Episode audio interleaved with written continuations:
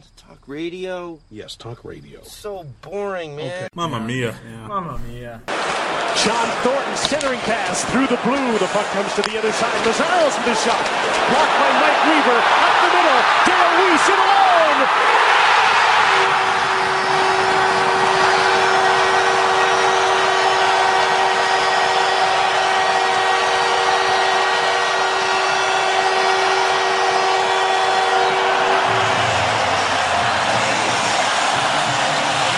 Substitute for speed. Dale Weiss, 3-0 Montreal. And Jim, no substitute for sacrifice either.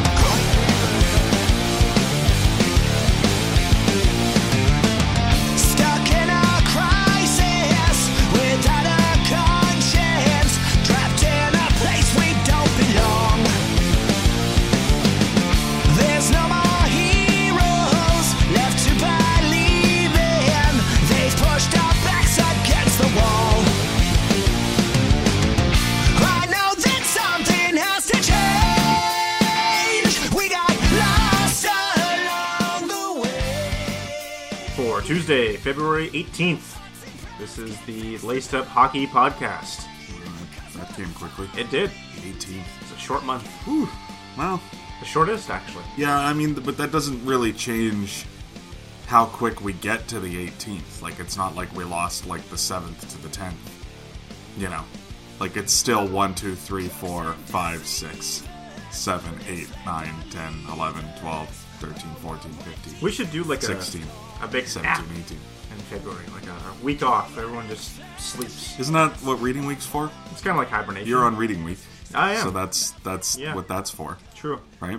Isn't it? They should call it napping week. Nap week. Eh? Yeah, I think they want to promote productivity. Well, yeah well, who are they fucking kidding? That's fair. Like, in this essay, I will determine that. Happy President's Day to any U.S. listeners. And, do we have any of those? Happy Family Day, I guess. I didn't know this was a holiday. Like, I knew that's fucked. We made a new holiday. But I thought Family Day was in January. So we have plans for this afternoon, and when there was a group of us talking about making the plans for this afternoon, someone was like, yeah, you know, like, let's do this on Monday, because it's a holiday. And James is like, holiday? What holiday is Monday, you idiot? Yeah. Yeah, it's been Family Day for, like, I don't know, what, 10 years now, maybe? Thereabouts? That long? I feel like it. Maybe, really? Maybe not. Maybe it's because Family Day is so entrenched in my heart and held so close to my... Some good memories on Family Day, have you? I don't remember a single one. Nope. I gotta tell you, I don't think I'm gonna remember this one a year from now either. That's fair. Yeah. Well, I guess we'll just get right to it because there's it's a big it's a busy week. Busy week. There's no fucking around. A lot of things happened. No time to fuck around. A lot of things might happen. Well, yeah. By the way, I'm Bruce Battaglia from the North Side. Oh, yeah. This is Laced Up a Hockey Podcast. I guess I'm James Cole. Yeah. Okay. Time to go. We gotta get her going here.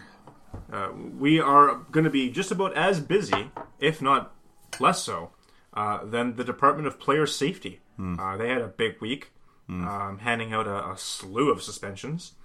Let's start from what should have been the largest, and work our way down, I guess. I think it is the largest, but yeah, barely. Yeah, not by enough.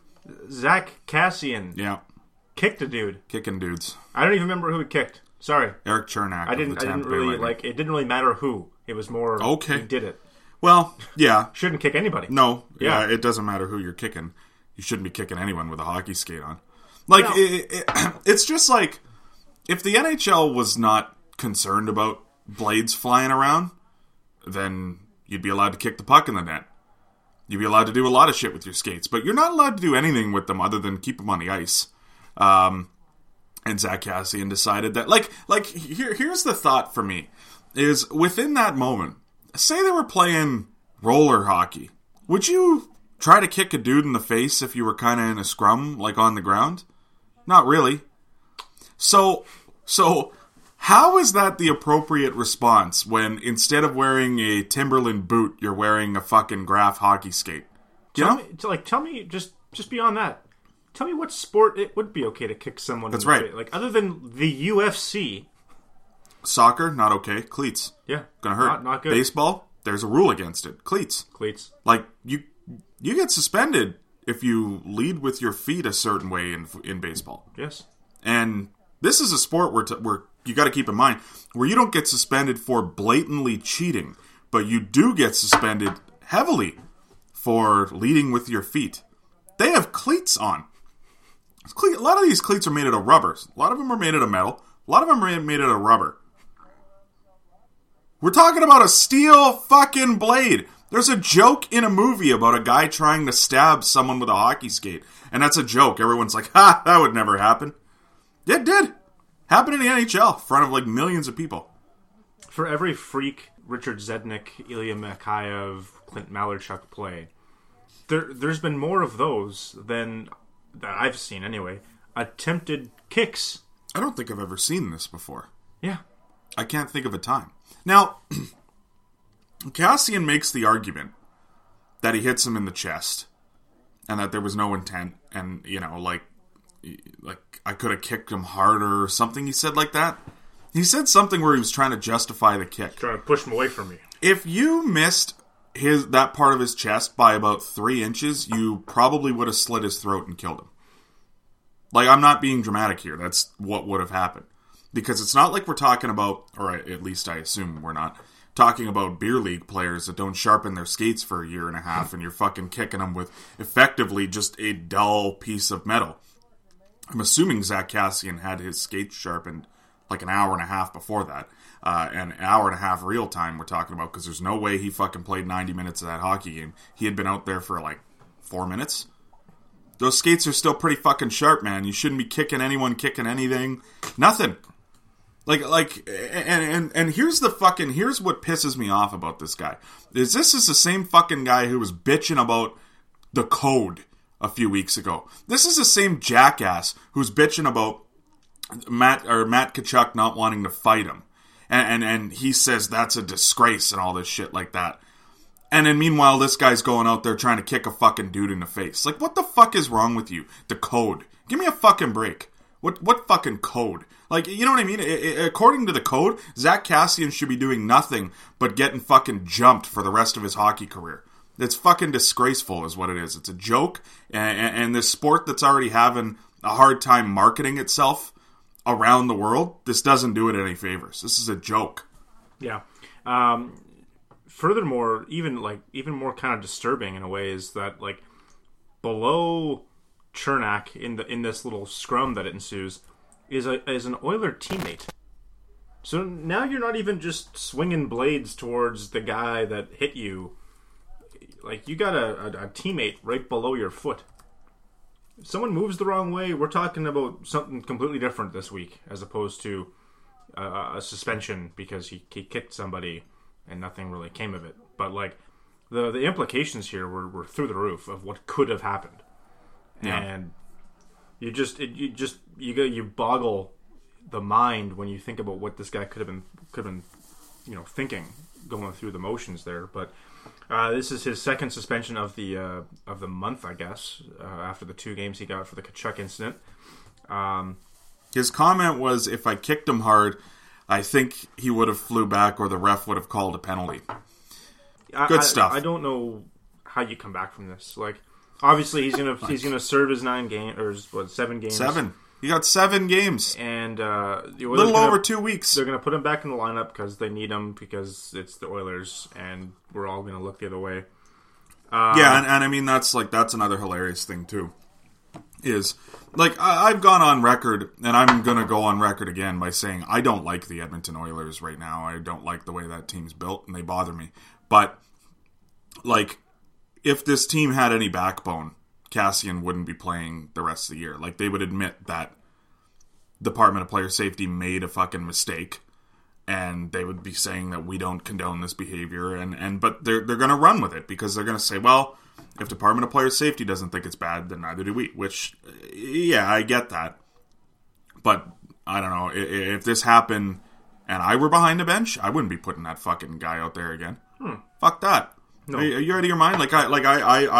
We coached a kid one time who had a swing and stick incident, and I wasn't running a bench. But if I had been running a bench, that kid never would have seen the fucking ice again.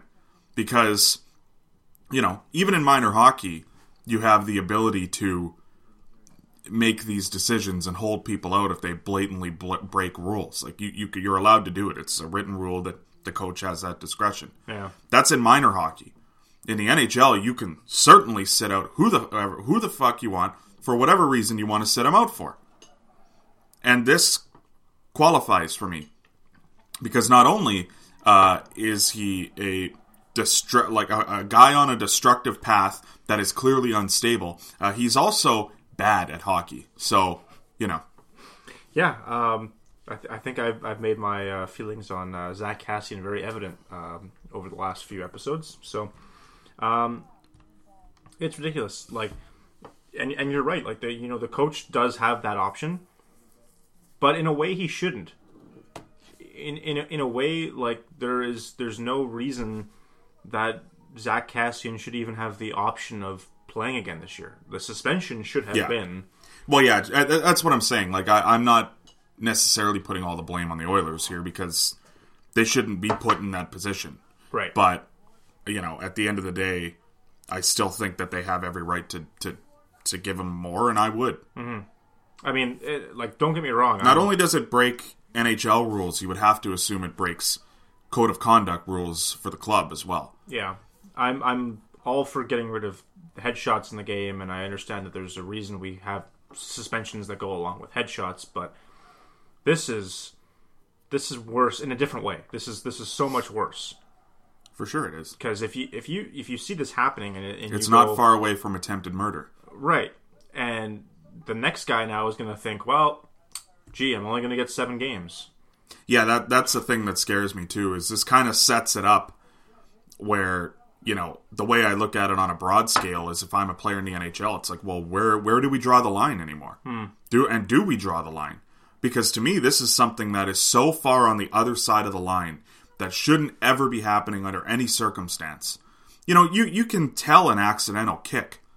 Sure. You know, you can't honestly tell me that Jesper Bratt, was it that cut Makayev's? Like, you can't tell me there was any intent there. Bratt didn't even know he was there. Yeah. It just happened. It was just a freak accident. Like, same thing with Zednik. Zednik, same thing. Like, and never before. Like, we could go down the list of all this shit happening. Donald Audette getting cut. Like, all these guys that have gotten cut. Clint Malarchuk. There was a guy in the Kings last week. Never intent. Just the way he fell. The guy's skate came up. Oh, yeah. Okay. Nothing serious, but he got cut. It does happen often. It's just it's not always serious when it happens. But, like, I don't think I've ever seen an incident of legitimate intent. Yeah. Malicious, you know, you're trying to kick a guy with a blade on your foot. There's no gray area on that one. Like, that's exactly what he did. Yeah. Like, the video is right there in front of you, you know? Yes. Speaking of, we move on to the next suspendable offense, which was Evander Kane. He got 3 games for an elbowing incident. Mm-hmm. Against Winnipeg Jets. Neil Pionk, I believe, was the intended victim there. And he had been running around all night going after Pionk is a thing, right? And that's part of the contributing factor is he gets 3 games. And I'm not so sure that hit itself usually gets 3 games. But Evander Kane's game is worth a 3-game suspension that night. Sure, and he's a repeat guy for sure. Yeah, which doesn't help. But interestingly enough, and I'll set this up by saying I agree with the suspension. We could argue about the length, but I think the way he was acting that night and you know what he did was a suspendable offense. But Evander Kane goes to Twitter after the suspension's announced, and he starts putting out clips and commenting on different videos and actions, and I'm not gonna lie to you, he makes some good points. Like, he throws a couple of plays out, at least the 2 that come to mind, and no suspension called on them in terms of games missed, either one of them. The Chara cross check that happened against Gallagher got a fine, but I don't know. We're in this weird world where Evander Kane's making some points that I agree with, and I'm I feel a little wrong inside. I feel a little dirty. Mm-hmm. Mm. Did you think 3 games was the rate? Would you have gone more for Kane? Would you have gone maybe a little less? Well, I mean, it was funny that it happened on the same day in which Kassian would later get 7 games for trying to kick a dude. Yeah. And Evander Kane gets 3 games for a hit that, you know, may or may not have resulted in an injury. I don't think it did. So it's kind of funny, the timing of the day, what a Valentine's Day it was for the league. And I agree basically everything he was saying. Because what he was doing is calling out a Department of Player Safety that I think as a whole has not really done a good job under George Parros. And that's the issue, is I feel like George Parros has done a good job at one thing, and he arguably has kind of even lost that, and it's the fact that he stopped giving out automatic 1 games. He's given out 2, he's given out 3, he's starting to hold players accountable in a matter of speaking. But what he hasn't done is provided any consistency for the league to the point where these players have no idea what they can and can't get away with. Now we're watching guys, lick dudes and fucking kick dudes and cross-check them in the neck. And you take a look at Evander Kane throw 2 or 3 somewhat routine hits, not clean, but hits that you actually do see all the time. Like, Travis Dermott has taken a few of these hits already this year. There's been no suspension on anything like that. And, Neil Pionk's had that happen before. I want to say it was against Chicago. Like, these things happen. And for Kane to get 3 games, it kind of does look like they're starting to target certain guys. Now, having said that, they're targeting guys who are out there on the ice targeting other guys, right? Yeah. And they're targeting Evander Kane because Evander Kane has, deserved to be watched a little closer. But I agree with him in the sense that there has been no consistency, and to say that his hit is worse than all these other hits this year is kind of brutal, because I wouldn't even put that in the top 20 worst hits I've seen all year. Yeah, the one that Kane shared wasn't clean, was Krause taking out Charlie McAvoy. Yeah, it's the exact same hit. Yeah, and Krause should have been suspended for sure. He should have.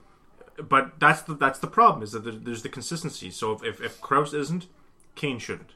Yeah. If they're both suspendable, maybe you give Kane an extra game or 2 because he's a repeat guy. What I was going to say. Is you should be giving Krause 3 and Kane should get 4, or Krause should get 1 and Kane should get 2, or you know what I mean? Like you can go the Brendan Shanahan route and say he's getting 3 games because this person got 3 games for what is a very similar hit, and he's getting another game because he's a previous offender dating back to this date, that date, blah, blah, blah. And it's I get it now. Whereas now the NHL player safety is 3 games. Yeah.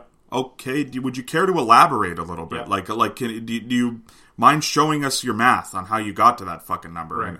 And they won't. Yeah. Because they don't know. They have no idea what they're doing. George Parros has no idea. He has no fucking concept of what it means to be a disciplined fucking hockey player. He's an absolute ridiculous choice to be doing that job. And we're taking a guy who went out there and his whole fucking job was to beat up on other guys. And now he's the leader of Department of Player Safety. And meanwhile, you got a guy like fucking Paul Kariya or someone who doesn't even get a look despite them having their career ruined because of guys like George fucking Parros. You know what I mean? It's an ass-backwards system where we're going to put these... even Shanahan, when you look back on it, kind of a weird choice, did a great job. But Shanahan wasn't a fucking Boy Scout out there either, Yeah, there's not really a perfect system, and I don't know if there ever will be, but in my mind, you talked about Korea, and you compare that to Parros, and then... To me, I think you almost have to go with some sort of a committee. It can't be one guy. I agree with one guy doing this. But that's supposedly what it is. It's Department of Player Safety, and all the time, all we hear is fucking George Parros, George Parros, George Parros. Where are these other guys? Yeah. Where is this department? It's easy to make up a fucking department. I'm the part of the department of editing this podcast. You know what I mean? I'm the only fucking one who does it. I'm not blaming you. Oh. But I'm just saying, you know what I mean? Like it's easy for me to say I'm part of this department when I'm the only fucking guy, and hold this phantom group of people accountable. Like, is George Peros the only fucking person who works in that department or not? I'm going to say no, but I'm going to say that the department is probably... Where are these other dudes? There's probably like 10 guys that just watch the games, and then they'll email George Peros, hey, look at this. Hey, look at this. And George Peros will be like, I found one or two that I like. We're going to move on. Oh, it's not even that. Have you ever been to like a McDonald's at 7 o'clock in the morning and there's like a group of old dudes in the corner, like 9 of them just sitting there talking about like, you know, I thought Gary Sanchez should have bunted on that last at-bat there that night. It would have got him on base. It would have set up the next guy. And it's like... Before the point these guys finished, are fucked. Harry Bernstein, and back in the 40s, you know, he had that deli down on Front Street. What are we talking about? What happened to the play that we're talking about? And George Peros just going back every second day. Yeah. Hey, remember when I was fighting so-and-so back in Anaheim? And what? Can you... maybe make a decision on this hit? And they're just sitting there with their buddies, like all from the NHL, like Colin Campbell's sitting there. You got Rick, the schedule maker, sitting there with them. Yeah, Rick. Big fan of Rick. You think Rick and George get along? I had to call Marty at Little Caesars Arena last night and tell him that they gotta cancel that 21 Pilots concert. He wasn't too happy. Real quick, anything on the Chara cross-check? Yeah, he got suspended. I think it was $2,000, $5,000. He got fined.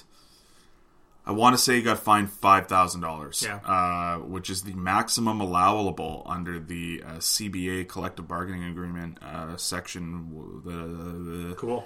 Yeah, should have been suspended for sure. Yeah. One game. Like I don't think it was like anything crazy either, though. Yeah. But that's the thing, right? Like I say, one game. Nobody gets suspended one game in this NHL anymore, so it's either 0 games or 2 games.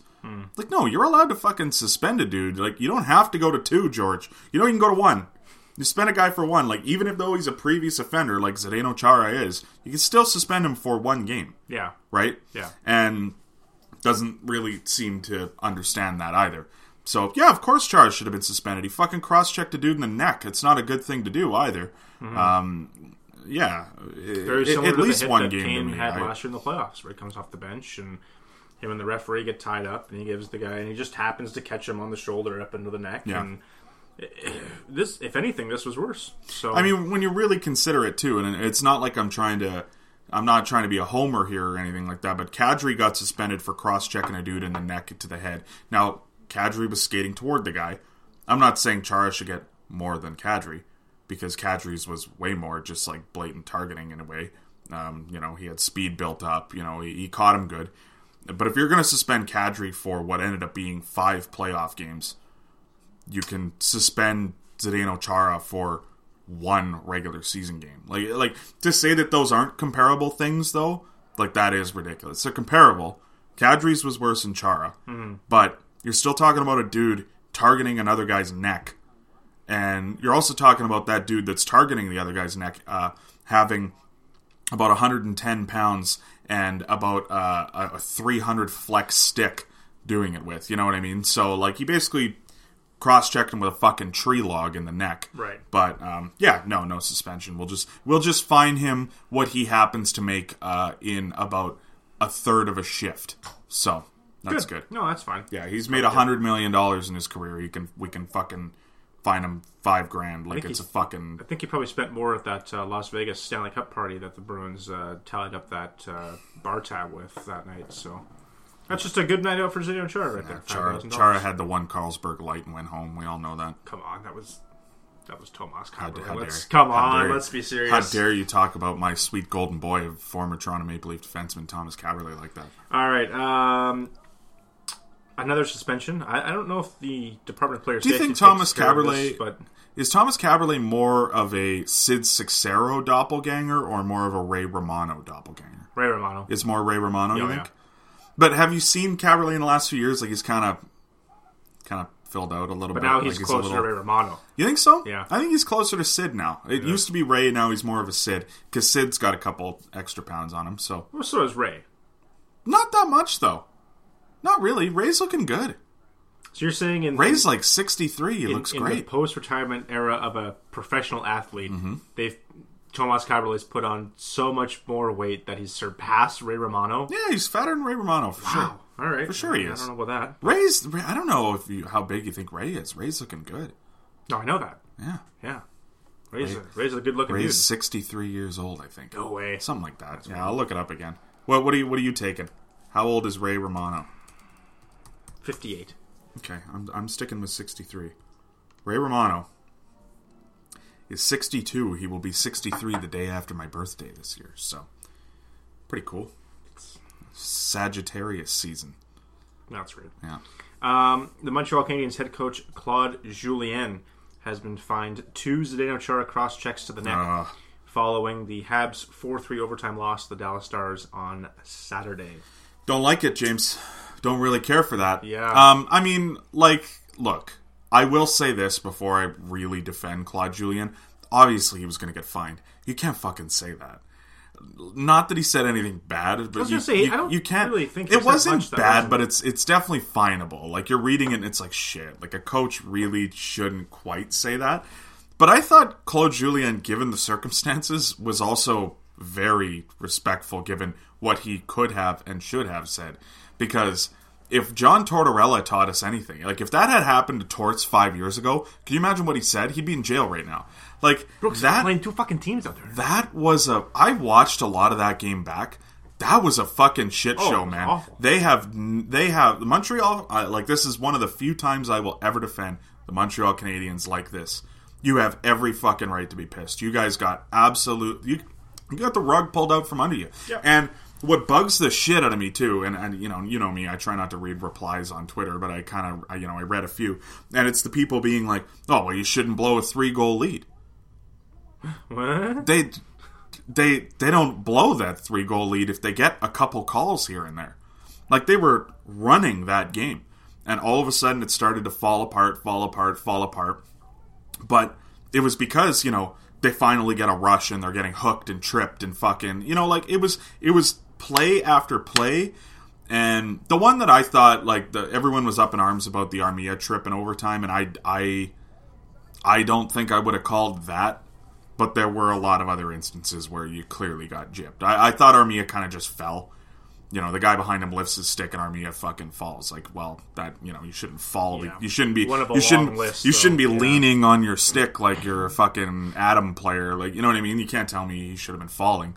But, for that call, there was about 8 that they didn't get right. Yeah. And it was a legitimate thing. Like, I do kind of believe that deep down there is a little bit of a bias against these traditional teams, against your Montreals, your Chicagos sometimes, like these teams that maybe are your traditional markets, to try and, I do genuinely see a pattern there. But I'm not really going to get into that. Yeah. I thought there was nothing wrong with what Claude Julien said. He had every right to say it. I'll give him that. I don't... Look, here's my problem. The NHL is an entertainment product that is dependent upon, people paying for its product. Part of that involves media coverage. And for far too long, we've heard the media complain about how hockey players and hockey personnel get up there. Yes. They tell us the same 3 things. Yes. Then they go home. So we don't ever really get much day to day until we get some crazy comment from Evander Kane or whoever else. You can't be suspending Claude Julien every time he goes up there and tells people what they want to hear. If you want to do that, if the NHL wants to sit there and say, we don't want to be badmouthed by our own people and we're going to suspend you if we do, then you have to then in turn make the referees available to media coverage. Because this has to be a two-way street. Yeah. We can't have these guys going up there and, hey, what happened tonight, Claude? Oh, we lost. Oh, well, why is that? Oh, just, we weren't very good. Yeah. Well, no, you guys were great. You guys deserved to win that game. The Habs should have won that game Saturday night. But, something else got in the way, and it wasn't the Dallas Stars. And if the NHL is going to stand behind their officials, I would love to see Dean Morton stand up in front of 50 fucking reporters and answer the question, can you tell me exactly why you told Brendan Gallagher to go fuck himself? What did Brendan Gallagher say to you that caused you to say that? Sure. That's what I want to know, because if the NHL is going to stand behind their officials, Dean Morton should be able to say exactly what Brendan Gallagher said. The other ref should be like, yep, that's what he said. And Brendan Gallagher should also stand there and be like, yep, that's what I said. Because otherwise, how did that conversation get to that point? How did the game get to that point? Like, if you don't want... This is my big thing. If you don't want players fucking barking back at you, you know you have the right to give them a 2-minute unsportsmanlike penalty, right? And the NHL might not love it. Fans might not love it. It'll shut some fucking players up, though. I guarantee you it will. Mm-hmm. Sit them in the box, then. You have every fucking right if you don't want to listen to it. But if you're representing the NHL, you should never be going around telling people to go fuck themselves. That's a joke to me. I think that's brutal. And I understand referees have to deal with all this shit. I get it. And, you know, if that was in a junior game or something like that, sure, that's fine. You're not a fucking NHL referee. NHL referees shouldn't be going around doing that, man. That's brutal. And neither should players be going around giving referee shit. I agree with that either. But that's not the appropriate response, because this is someone who's supposed to be representing the NHL. But I wanted to get back to Julien here quickly. Is for those of you who didn't see the Julien comments, I will read them off here, so you can kind of understand exactly what he had to say. We're up 3-0. We're playing well. We make a bad mistake and give them the puck on the first goal. In those situations after that, we could have had power plays. There's so many. It was such a poorly managed game. Let's put it that way. I think the slash on Kovalchuk gets an automatic penalty, that slash. And I think on Sherratt, if you look at the penalty or the replay, he gets tripped and he gives a one-hand slash. So we get the slash and no trip. Armia, if that's a hook, well then in overtime there should have been a penalty on him. Max in overtime there gets a stick in the mouth. He's bleeding from the mouth. There's no penalty there. Like I said, the officials look frustrated, or one of them looked frustrated tonight, the referee. He should have been, because to me it was embarrassing. I can't say anything else. We take responsibility for some of our stuff, and when we're not good, I'm going to stand up here and say that we weren't good enough tonight. Well, tonight we had to beat two teams, and it was tough. Good on him. And that's one thing I'll give Julien credit for, is I can't tell you how many times I've seen him post-game saying, we were bad. Mm-hmm. We didn't do well. Yeah, he holds his team accountable, yeah. and I've always liked Claude Julien, to be honest with you. And I'm glad he held the referees accountable, because it's... Yeah. And another guy, too, I don't really like, but I give him a lot of credit for it the other night, was Max Domi standing up in front of the fucking media with his mouth still bleeding and does his interview like that. Because that's what he looked like after the game. So, yeah. You know what I mean? If you want to ask me about losing this game, take a look at my mouth. Mm-hmm. You know, like, good on him. Because he could have gone up there and been a prick, too. And he answered every question. Because you can clearly see that if you don't like his answers, take a look at his mouth. Definitely. You know what I mean? Yeah. Like, good on him, too. I thought the Habs handled it well. About as well as they could have, because they had a point absolutely ripped from them. They had a regulation win probably ripped from them. Like that was a blatantly blown game. You only see a handful of them in the NHL, I will say that. I wouldn't say that, you know, I've said it before. I've said it to you as a coach. I've said it before on this podcast. I'm very rarely on the refs cost you point bandwagon. Like I think that only a handful of NHL games does that happen in any given year, maybe. Maybe one or two even. Right. And that is one game where I will say that the refs cost him points. It's the same thing as Game 7 San Jose Vegas last year. Like, the refs fucked the Golden Knights that night. And it's the same thing that Dallas Canadiens. And luckily it was a regular season game in February, but that shouldn't be any excuse. Mm-hmm. Bruce Boudreau out in Minnesota. Yeah, that's a weird one. The season of the fired coaches continues. Didn't see this. Like, this is one of those ones where if it would have happened back in November, you go, okay, I kind of get it. This is one that I would have understood way more in July. Yeah. Way more. Well, You know, May. But, like, you know what I mean? Like, I think given the fact that their roster is a black hole of talent, they are doing pretty well this year, I think. Yeah. Considering the circumstances. Yeah, given the circumstances, they have a winning record, technically. Yeah. They're 5 points back with 3 games in hand. So based on point percentage, this team's in the playoffs. Yeah, they're mid-pack or higher in almost every advanced stat metric. They're playing well this year. And they have nobody. That's got nothing to do with Bruce Boudreau, apparently. No. Bill Guerin? Question mark? Yeah, absolutely baffling. It seems like Bruce Boudreau also caught off guard, apparently last night to the media, telling him, Bill came in, shut the door, said, making a change. Are you fucking kidding me? Mm-hmm. Right out of the words of Bruce Boudreau there. 158 wins with the Wild since coming over 4 seasons ago. I haven't seen an announcement on who's taken over, if it's just an intern. The interim. Yeah. Assistant coach is going to be the interim. Now that was what was baffling to me. I saw the change and I thought, okay, weird timing. But maybe you go get but fair enough. Gerard Gallant is the guy, or easily Gallant, sure. or Laviolette. To me, you couldn't go wrong with either of those guys. I believe that those are still two legitimate top. I'm going to say top 5 coaches in the National Hockey League, and they're both unemployed right now. Those are two big names. Those are two guys that I think if you're uncomfortable with your coach, all fairness, if you want to fire him and go out and get those guys, because I don't think you can make a bad decision with either of them. It's hard to argue with, and I think Bruce Boudreau would have a tough time arguing it too. Yeah, he can be upset that he got fired, and he can probably look at it and say, yeah, but they brought in so and so. Yeah, no, they're just handing the reins over to the guy next to me. Yeah, what's he going to do that I wasn't?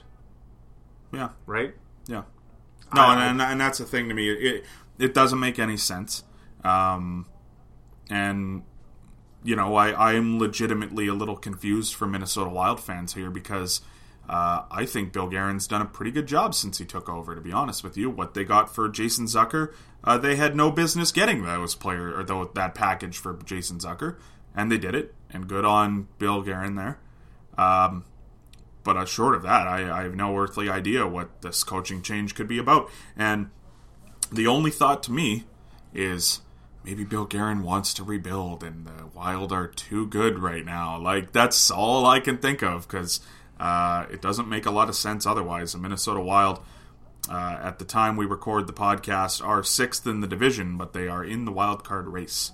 Yeah, and that's it. Like, if Bill Guerin wants to get up there and tell me that we want to be in the, Quentin Byfield, Alexis Lafreniere sweepstakes... Great. That's a good call. That's great. Fair enough. But do it. Yeah. Don't sit here and plug along and continue to start Devin Dubnyk, who is going to maybe steal you a game here and there. Trade Eric Stahl. Trade Matt Dumba. Yeah. You better blow this up if that's your motivation. If you think you're still in this thing... And part of me wonders if they're going to do that. Yeah. And I hope so. Because if you're going to try to convince your fan base that you're still in this thing and we're going to make the wild card and, playoffs are the goal... you just fired the wrong guy. Like, I don't know. Yeah. This is a franchise that looked really unstable a year ago, seemed to be getting back on track to some degree, and now I'm just as confused as I was when they fired what's his nuts there last summer. Fenton. Yeah. Yeah. It's the team. Their forward group, they only have 4 players who are not under contract for next year. One of them is their captain, Mikko Koivu, who has a no-movement clause, so I don't see him waiving that. You got Alex Galchenyuk, who you literally just traded for and doesn't have any trade value at this point. Luke Kunin, who's one of your top prospects, and Jordan Greenway, who's on that list as well. For defensemen, you have one guy, Carson Soucy, who's not under contract next year, doesn't have a lot of trade value. Good depth pickup, I guess, for some teams. A lot of rumors around Matt Dumba, who has no trade protection, or doesn't have any trade protection, I'm saying. I could see something there. You got Stahl at one more year at 3.25. But what I'm saying is it's probably going to be pretty hard for them to really blow this up. And this might be their best option. Mm-hmm. Yeah. So we'll have to keep an eye out on what the Wild are going to convince their fan base of doing the rest of the way. Yeah. A few injuries to announce before we switch over to the trade deadline and all of its moving pieces. Brian Little of the Winnipeg Jets, done for the season. Yeah. Suffered a perforated eardrum in December, was it? November. Wow, that long ago, eh? So he's officially done. The Jets shutting him down for the rest of the way. Good call. Definitely. You know, like, it's tough. That's always a tough decision to make, especially with a veteran guy. But I think that they have to be realistic about where they want to be. And this is going to save them a little bit of cap space going into the trade deadline. So maybe they can go get a big fish. Now, correct me if I'm wrong, but should be a guy that's good to go down the road. Like, you know, next season we should have Brian Little back. They're quite optimistic, you know? Yeah. Never really heard of a perforated eardrum being a hockey injury. It is a surgery that I believe I saw is going to be about a 3-month recovery period. So, but, you know, typically people make a full recovery. So they're pretty optimistic that Brian Little's going to be okay, at least in his personal health, and whether or not it's going to affect his NHL playing, they're not 100% sure, but they are pretty optimistic that Brian Little, at least when it comes to that, should be healthy and ready to go next year. Whether or not he's still going to be dealing with concussion symptoms is, you know, impossible to say, though. Mm-hmm. Additionally, the Toronto Maple Leafs have announced that Andreas Janssen will be missing the next 8 weeks due to a knee injury. Minimum 8 weeks, I believe they said. Minimum, like a best-case scenario, 8 weeks. A knee injury that he sustained last week against Dallas, I think it was. So they're going to be able to put his $3.5 million, whatever it is, on IR. The story of the year for the Maple Leafs. Just one guy comes back, another guy goes down, and this revolving door of LTIR money kind of helping them in a sense, but at the same time you're losing roster guys all the while. Yeah. I mean, like, I will say this, is I think a lot of Leaf fans on Twitter have made out the Leafs injury situation to be a lot more than what it actually has been. But, you know, this was kind of the one where I'm sitting there thinking, like, shit, they really have had a lot of man games lost because of injuries this year. And I mean, like, what I'm saying is that 3 of your 4 big fish up front have been what we assume is 100% healthy, or at least 95% healthy this year. Marner missed some time, you know. 11 games. Seems to be fine since he's come back is more what I'm getting at. The only one that seems to be dealing with something all year has been Tavares, and I think I'm ready to say that he's back to normal now. Like, I don't know, he's looked great to me. I don't know what the fuck people are talking. I think he's looked great for about a month now. Yeah. So, yeah, I mean, like, they've been lucky in that sense, but it's been every supporting character that's been, you know, Hyman missed the first month and a half, Dermot. Janssen's played, what, like 35 games now, I think, out of the season, and that's probably what he's going to end at. You know, like, it's just been one thing after another. It definitely has been. The biggest loss for me this year was Muzzin, but they've had him back, so... Yeah. Two guys on the team have played the full season. Yeah. Can you tell me who? Matthews. 60 games. And... Oh, it's not Nylander. He missed 2 games being sick. Every game. Kerfoot was suspended. Engvall wasn't on the team. I'm going to go... Kapanen? Kapanen missed 1 game as a result of a scratch for napping. Oh, yeah! No, give me one more guess. All right. Damn. No, it's got to be a forward, no? Who the fuck? Oh, Tyson Berry. The only 2 Maple Leafs that have played the entire season. So definitely their depth being tested here. You know, we saw Korshkov and Marchman come in and make their... Korshkov looked great last night. They looked great, yeah. I thought he looked great. They looked fine. So, yeah, Janssen, that's another $3.5 million that they can put on LTIR. They've already got Cody Ceci back there. They've already got Morgan Riley back there. Apparently the Leafs have a bit of money to spend this week, so we'll have to keep an eye on what Kyle Dubas wants to do, if anything. And lastly, Erik Karlsson shut down by the San Jose Sharks with a broken thumb. Brutes, this is a Robida Island situation, is it not?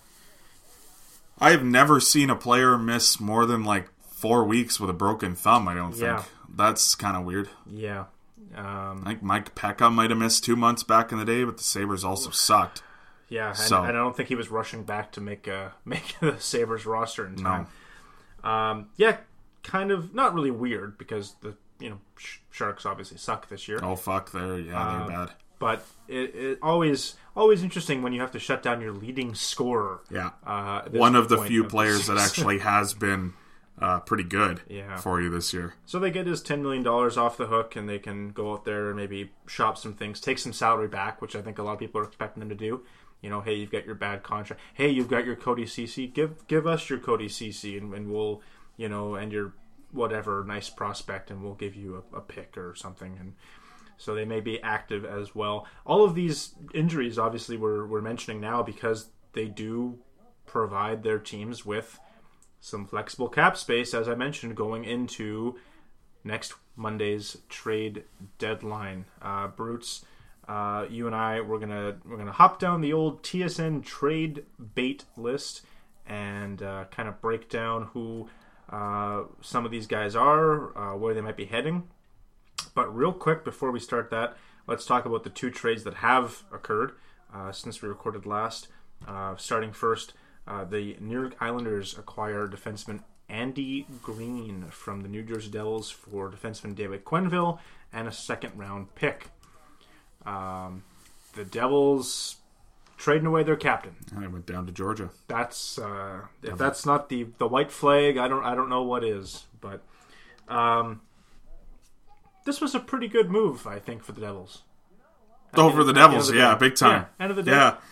Yeah, Andy Greene has been what you would say past his prime for a while now. I don't know if Quenneville's going to be anything of, you know, monumental value for the Devils. Don't believe I'm familiar with him. But you know, he's played 9 games this year. Hasn't really been productive. When I first saw the trade, I thought they were talking about John Quenneville, and I'm like, they don't even have him. Like, how are they making that trade? And then I realized it was David Quenneville. Yeah. Quenneville, a former New Jersey Devils pick, actually. So he's back where he started. Andy Greene, you know... a guy that Lou Lamoriello was familiar with, obviously, going back to the Devils' days. This is your prototypical Lou Lamoriello defenseman. Yeah, classic overpay for a guy that you don't really need, but you know his name. So, sure. Yeah. I don't know. I think it's a terrible trade for the Islanders. But whatever. The only thing here is that maybe there's some moving pieces going into this weekend that we don't know about. Because, yeah, it is a little weird. I think the Islanders are a team that are trying to gear up for that playoff run. But... yeah, that's not what they need. No, it's not. So. I mean, I guess it is and it isn't, right? If they have someone go down with an injury between now and the playoffs, like, they're not someone that I consider to be, like, a very organizational... like, a super deep organization when it comes to defensemen. But... yeah, I mean, the thought is that Andy Greene is actually going to play on their top pairing, which is kind of neat, with Ryan Pulock. So it's kind of an interesting thought. Interesting. Mm-hmm. The Devils staying active as well, also trading Blake Coleman to the Tampa Bay Lightning for Nolan Foote and the Vancouver Canucks first-round pick this upcoming June. Mm-hmm. The Lightning seem pretty high on Coleman. I don't think he's not a bad player. He's fine. He's perfectly capable of penalty killing, third line center, maybe second line center. I think he's a really good depth player. Like, really good. Yeah. Could really help the Tampa Bay Lightning out come playoff time because they're obviously looking to improve on last season. Let's put it that way. That's another thing too, is I do think they are missing a bit of a Blake Coleman element, and you know, Blake Coleman adds a lot of Blake Coleman to the team for sure. What I kind of find bizarre, and I mean, I get it, but it is sort of bizarre when I saw the trade because Nolan Foote is a guy who, even though he's out of the National Hockey League right now, I think is probably just as good as Blake Coleman. Like, he might be one of the best players outside of the National Hockey League right now. So that's an interesting trade, and I understand that Jason Zucker's trade helped establish the market to be, you know, if you're in, you got to be all in this year. Like, that's just the way it's going to be. If you're in, you're in. If not, then, like, these players are going to go for higher than what they normally would go for. Jason Zucker does not go for a first-round pick, I think, any other year, nor a top prospect. And there's no way you can convince me that last summer Blake Coleman would have been traded for what is essentially 2 first-round picks. But this is where we're at. And, you know, he's a solid player. He's going to help the Lightning, I think, a lot. But there's no question to me that Nolan Foote is going to have the better career in New Jersey than Blake Coleman is going to have in Tampa Bay, short of a Stanley Cup. Yeah, no, that's just it. Like, you know, the Devils, I think I talked about them earlier this season. Like, I like kind of where they're heading here. Nolan Foote gives them another nice little piece that they can work into that top six, hopefully, and find some stability there. And they also get another first-round pick this June. So whether they hang on to that or flip it for help somewhere else, that's all the better for them. So, and on the flip side, you're right. Like, I think Blake Coleman could possibly be the difference maker in Tampa Bay. Like, it wasn't going to be Nolan Foote, let's be honest. By the time he's ready to go, the Lightning might not, you know, be in it anymore. Like, it sounds weird to say, but Nolan Foote's probably a year or two out at, you know, best. And I don't agree. Like, that's what I'm saying. As I feel like Nolan Foote is honestly might be the better player at this point. But right now, yeah. Wow. Okay. Yeah. All right. He's really good. Oh, he's fantastic. I didn't see him helping Tampa Bay out this season. Well, they weren't going to call him up. So, that's the thing, right? But what I'm saying is that I think how good he is being undervalued considering the fact that he's playing in the WHL right now. Mm-hmm. All right, the trade preview special, the top 50 players on the board that TSN's been tracking. Already traded off this list, Jason Zucker, as we mentioned, Kyle Clifford to the Leafs, Alex Galchenyuk as well. So where do you want to start? You want to start at the top here? Let's go work our way down. Sure. Should be fun. So yeah, we're gonna toss a name out there. We're gonna break down who we think could realistically be looking at picking these players up. Let's start with number one on the list, the New York Rangers left winger Chris Kreider. 42 points in 57 games, just over a $500,000 cap hit as a UFA coming up. Where's he going?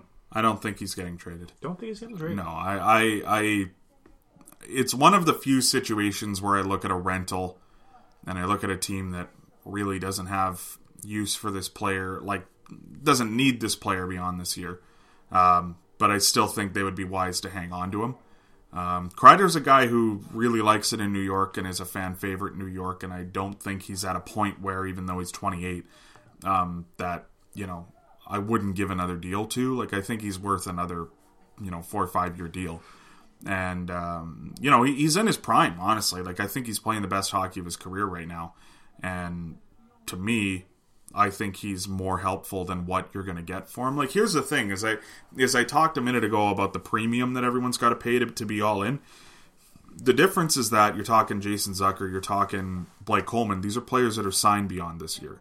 And when you're looking at Chris Kreider, sure, you trade for him at a 4.63. Maybe the Rangers retain. You're talking about a top six forward for less than $2.5 million a year. He's not going to be making $2.5 million next year. He's not going to be making $4.6 million next year. You're talking about a guy who's going to be close to 5.5 plus. And I don't see a team that is going to be willing to take that risk for what the Rangers probably should be asking for him. He's far and away the best player on this trade bait list, like by far. It's not even close. So I don't think that he really is going to make a lot of sense for some teams to take the risk, and I think the Rangers are going to want to re-sign him. It makes sense to me. Where should he go? Literally any playoff team would love Chris Kreider. He's awesome. I agree in principle. I think the Rangers should try to hang on to him. I feel that based on no contract extension being announced at this point, that something's not working out and that Chris Kreider probably won't be back next season. And if that's the case, I think the Boston Bruins should be all in on Chris Kreider. They just watched Tampa Bay go out there and get Blake Coleman. They saw another Eastern Conference rival go out and get another depth winger, and, you know, Jason Zucker. So if I'm the Boston Bruins and I got the Tampa Bay Lightning breathing down my neck, I probably go out and make a big swing here. And you know what? Boston is they're in a good position. They've got not quite enough cap space, but if you're right, if the Rangers can retain or if they can send something back the other way. They will have to send something back because they have essentially none. But 3.5, no? Ish, yeah. It's still not going to be enough to make the deal work because they do have players that are not counting against the cap right now. Right. But you're right. Like, I think if you can toss in a first-round pick and convince someone to maybe take David Backes off your hands or something along those lines, then that opens up some options for them. And it's probably the best-case scenario that they could realistically go out there and acquire someone that's going to matter. Because this is a team where the top six is fine. The bottom six could use some help. A lot of youth down there. Sure. That will be good eventually, but I think Chris Kreider could turn this into a cup contender very quickly. Turn it into? You don't think they are as of right now? I think that they are a very skilled team that could have a good playoff run. I wouldn't call them in my top 5 of... Really? Yeah. Okay. So... That's not Leaf bias talking? You just genuinely don't believe then? Not Leaf bias talking. I was blown away to see them make the Cup Finals last year. And I think a little bit of that had something to do with a little team called Columbus. And, I don't know. Boston, I think, kind of is a team sort of like... the Capitals in a way where it's just like every year I just look at them like, I don't know. It's hard for me to count them out. And it goes back to the season preview episode when I was talking about it. It's like, this very well could be the year they take the step back. And I sort of think the same thing with Washington every year. It very well could be, but every year it's just not. Mm-hmm. And I still think the Bruins are a real good team. But good team. I do agree with you. Kreider's a good fit there. Another team that right now would actually quite benefit from Chris Kreider, and he would fit right in with the way they play, is the Winnipeg Jets, who now have basically are unless they can find a big centerman to put on that second line spot, Blake Wheeler is going to be a centerman for the rest of the year. Now, I say that, but last night Jack Roslovic took that second line center spot and ran with it, so it's hard to say, but Kreider would be a good fit in that top 6 too. I agree. Number 2 on the TSN list, not sure I agree with it, but Sammy Vatanen from the New Jersey Devils. Right-hand defenseman, which I guess are a bit of a premium, but at a $5 million cap hit, I don't really know who's lining up to, at least, as their first pick. If the cards start falling and all of a sudden you really need a right-hand defenseman and the top guys are already gone, sure, maybe someone goes out to try to get Sammy Vatanen, but I don't think he's anyone's first pick, unless I'm forgetting something here. But in any case, if the Devils want to move him, I'm sure somebody will take a stab. And the Winnipeg Jets, really, eh? For sure, they need another NHL defenseman. They do, but they only have one. I guess my question would be like, shouldn't they be targeting like 5 other dudes right now? The thing with the Jets is their best right-handed defenseman is Neil Pionk, and I think I'm not looking at it right now, but number 2 is a guy who's not a right-handed defenseman, so they definitely could use him. They could use any help back there. Like, it's just like you're going to go down the list and it's going to be Sammy Vatanen. We're going to go over some other defensemen, but it's like the Jets should be considering any and all defensemen right now that are, at least by all accounts, an NHL defenseman, because there's no question to me they are playing guys that shouldn't be in the NHL right now. Yeah. That's fair. So I think Vatanen fits well there. Aside from that, though, I don't know if you're right. Like, I don't know if there's a lot of teams that are looking for a Vatanen type.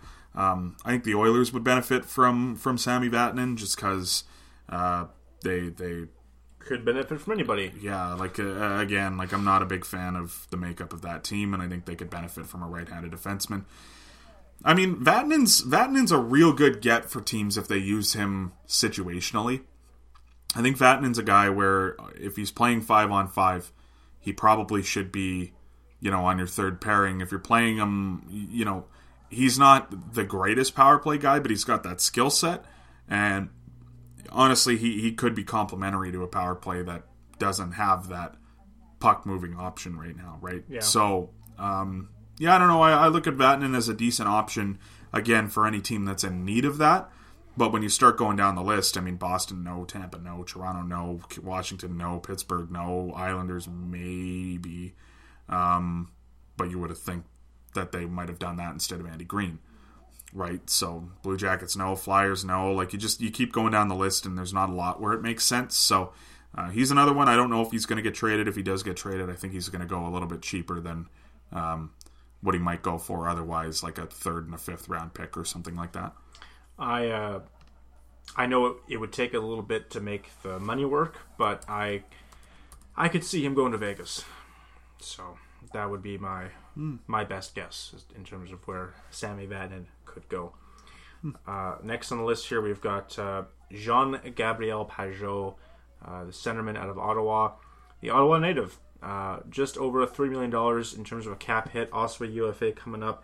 Having a pretty good season, 36 points, 57 games. It's having a real good year. For a team like Ottawa, that's pretty much what you're looking for. Good bounce back year, considering you only played part of last year and came back from what was a really, really tough injury to come back from. Was a guy that I thought should have been a little bit higher up in the Masterson conversation last year. The fact that he is where he is right now is unbelievable. Having said that, though, I don't really think Pageau is anything more than at best a second-line center, at very best. So, this is a good get for a team that needs that center depth, and every team will tell you that you can never have, too much of that. I mean... He's also a guy I think that can play the wing. I think he's very versatile in that regard. He probably can. I don't believe that he really ever has at the NHL level, but... that also is because the Senators don't have the option to play him at wing if they wanted to. Pageau's a guy... There's been a lot of conversation that the Senators want to re-sign him, and I understand why they would want to do that. Pageau is a good two-way player. There are a lot of positives to his game. He is a Gatineau, Ottawa native. There's a lot to like about him, but... I think if you're looking this objectively as just a hockey team trying to manage their assets, Pageau's a type of guy that, almost every team that's in the playoffs could use. And there is the possibility because of that you open yourself up to a bidding war, which could be fruitful to you if you're the Senators. Mm. He's a guy that I would definitely consider seeing what the return is out there. Columbus. Okay. I think the Blue Jackets should be... Yeah, that's a good fit. They hooked up last year with the Duchesne trade.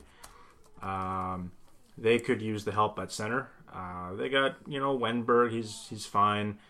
It really drops off after that, though, for them. So they got a lot of cap space. Yeah. I wouldn't be surprised if they made, more than one move going into this weekend. And as a wild card team, they could be very, very interesting to watch because I think we could be... last year we saw it. They're not, they're not afraid to go out there and... make a splash and you go all in to an extent.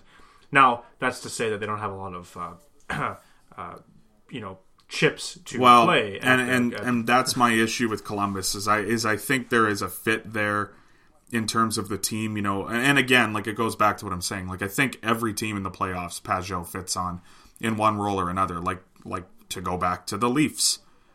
They would benefit from Pageau, to be honest with you. I'm not so crazy about the idea of. Really only having 4 or 5 guys that you can play at center right now. And within that, your options are already kind of limited because of the way people work with other players. And, basically what I'm saying is I don't love the idea that Jason Spezza has to be their 4th-line center. I would like Spezza to have the option to move up. And, but that's the Leafs. You take a look at any other team, you can make similar arguments, right? Where, Pageau helps teams move their chips around a little bit better. I don't really know why I feel so strongly about it, but I think if Pageau's going, I think he goes to Vancouver. I think Vancouver's a really good fit for him. Their bottom 6 centers are okay, but their bottom 6 as a whole kind of sucks. And, Adam Gaudette is playing with Roussel and Sutter. He's got fucking dead weight anchored to him there. Beagle, who's... I'm not as low on as a lot of other people are, but Beagle right now is playing with Tim Schaller and Zach Masuin. So It's McCowan. I just wanted to say it like an idiot. You know, they're a team riddled with injuries right now, and I don't really think a lot of them are positive things moving forward. So I think that they're a team that would benefit from it, because I'm kind of getting to the point where I'm really doubting that Michael Furlan's going to play this year. And because of that, you know, you kind of need to make this bottom six a little bit better. I think Pageau is a perfect acquisition for Vancouver, and the reason being, at the end of all of this, is they have the assets to move. They have the assets to spare, because this is a team that's got quite stocked cupboards. So yeah, Furlan is interesting. He's on a conditioning loan right now, which could mean he's coming back soon. Could mean I had meant to add this to the breakdown. I'm assuming you didn't hear, but Furlan had a significant setback the other day, and the Canucks are weighing whether or not he's going to play another game this year at any level. Okay. So we'll see what happens. I mean, that's not a death sentence either, but it really doesn't look like Furlan's anywhere close to playing right now. Yeah. They'd have to move quite a bit of cap to make it happen. They've got the least amount of cap space in the league going into this weekend. They were saying something like, just to expand off Furlan, if for people listening at home that maybe aren't aware, is that he's having issues right now with his peripheral vision, which with your peripheral vision, it's not something that just comes back. You kind of have to train it to be okay again. Right. And they're talking that if the damage is where they think it is, it's going to take at least 3 months for him to regain his peripheral vision. Having said that, it just sounds very unlikely he's playing again this season. So I think they need him. You're right. The cap is a concern. But when you're talking about Ottawa, you know, here's Brandon Sutter. He's worth a lot of money. Right. Yeah. You know. No, for sure. Alec Martinez, number 4, Los Angeles Kings defenseman. $4 million cap hit, doesn't score a ton, plays the left side, 32 years old, has another year left. He's 32 years old. I don't think he's on the move. It wouldn't surprise me either way. The Kings look like they're really intent on not speeding the rebuild up, but they look like they're not afraid to move assets right now, especially assets that were a big part of the history of this team, and Alec Martinez is very high on that list if you're talking about the history of the Kings, not dynasty, I guess mini dynasty.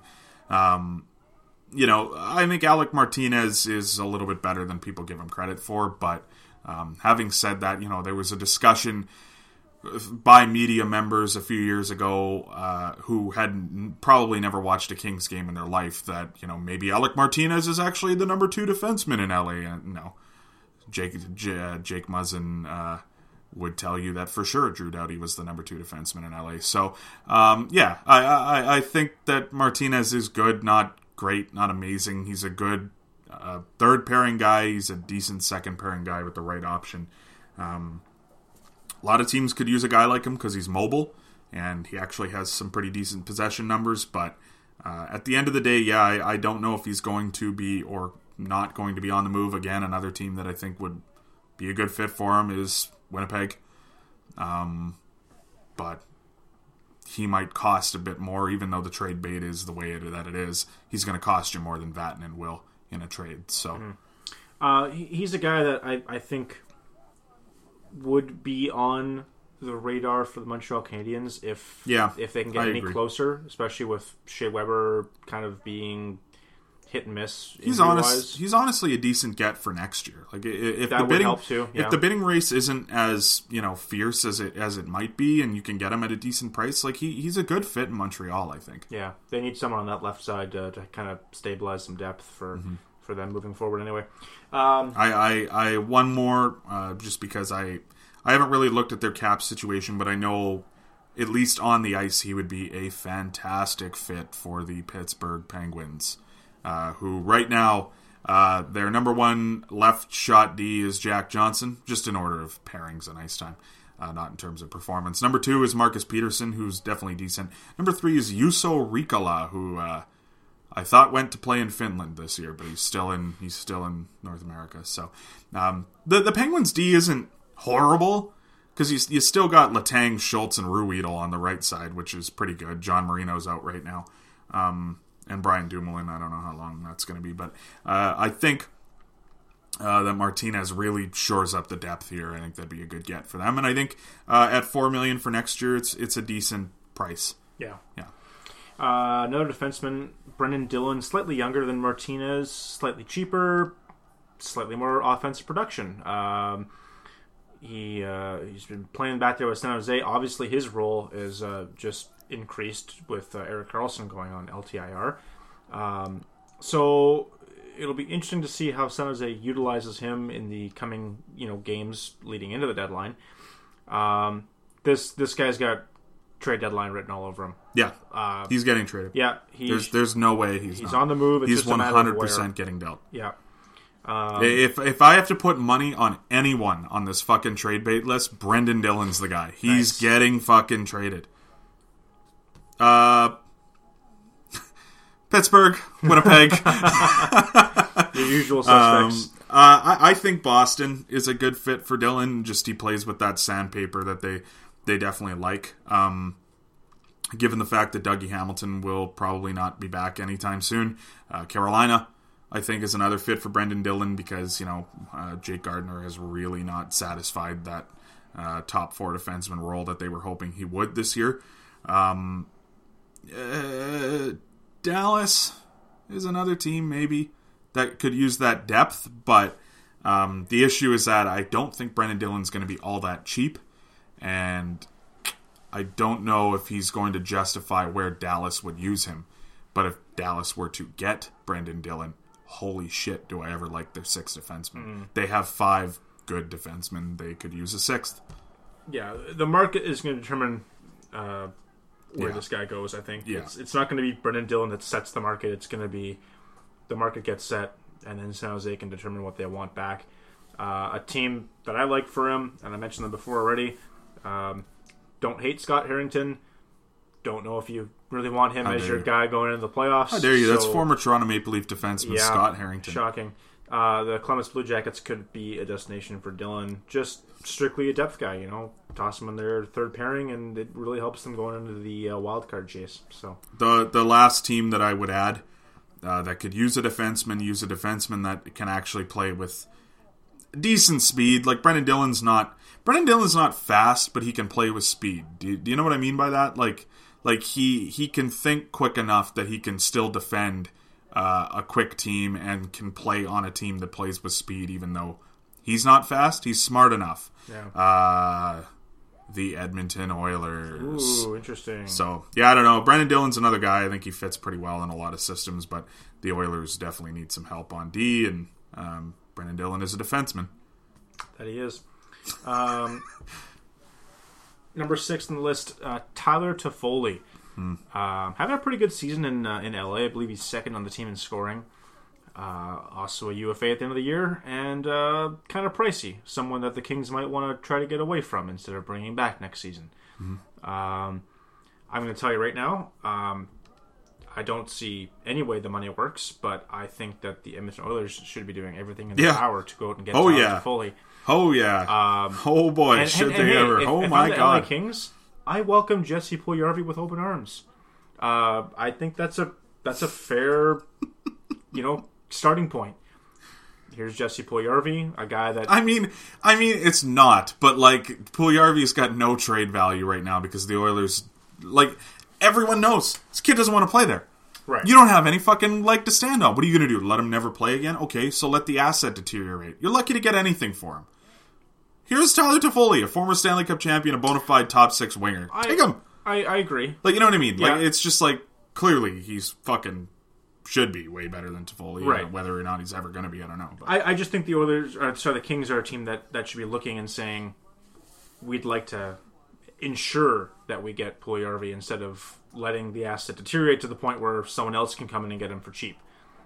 Spend because you believe in Puljujarvi. No, I mean it's a ridiculous price for the Oilers to pay because Puljujarvi should be as good as everyone thinks he's going to be. Now, having said that, I also don't know if I agree with you in the sense that I think it is a bit of a risk for the Kings, but I don't know that they're going to get anyone that's got a higher ceiling than Puljujarvi, right? Yeah. So I think it's worth the risk because at the end of the day, Toffoli's going somewhere eventually. He's not going to, you know what I mean, whether it's this summer, next summer. Like, he's probably not going to retire in LA. And I don't know that I really think Toffoli's as good as a lot of people think he is either. Again, having watched that team quite a bit, he's okay. He doesn't drive the play by any stretch of the imagination. But he is a guy who, if Connor McDavid sets him up in the open, Toffoli can hit the net, unlike Alex Chason. So, yeah, I like that fit there for sure. Another team I like a lot is Colorado. The reason being is that Toffoli's shown in LA he can play kind of anywhere in your lineup. He can play third line, he can play first line. He can play as many minutes as you want to give him. Colorado, I think, could use a little bit of help at wing, because when you take a look at their third line right now, you're looking at Nieto and Nichushkin. And even second line, like, I like Donskoy, but Donskoy's a guy who, you know, could play anywhere in your lineup. Burakovsky's a guy you can move it up. I think it gives a lot of flexibility to the Avalanche right now. The Avalanche also know that the guy can score, as they recently found out. Yes, they did. They're without Colin Wilson, Nazem Kadri, Matt Calvert right now, and jeez, that's your whole third line. Kadri's your second line center, right? So it's you need to try to find a way to bolster that lineup a little bit, because Colorado is a team that. I do like them, but they also do concern me. So I think there's a fit there. So Colorado, Edmonton, Calgary. Calgary I thought of too. Calgary needs some help. I just don't see how they make the money work for them. Yeah, and that's the thing, right? Calgary's a team, like, they're not. It's not that they haven't come up for lack of a need right now. Calgary needs every player we've mentioned. They need some help. There's a few guys coming up that I think they should be taking a better look at. Yeah, and that's just it, right? But they don't have a lot of money to make these big-end rentals work, and therefore it's going to kind of limit what they can and can't do. Again, for the same reason that I talked about with Roslovic and Wheeler, the Jets need help. Like, they're right there in the playoff race. There's a lot of reasons why I think the Jets are going to stick around in that playoff race, and Toffoli can definitely help them. And maybe Pittsburgh would be one more team I would throw out there. Oh, yeah. Interesting. I didn't really consider Pittsburgh, but yeah, they're all in. Yeah, I don't know if you heard. That seems to be the. Did you hear? Did you hear the good news about Pittsburgh? All right, here's what I would consider to be the first. Really interesting candidate, and I don't know about you, but I'm really interested to see what you have to say about this, because I've heard a lot of fans of this team kind of go very back and forth about what the Habs should do with Ilya Kovalchuk.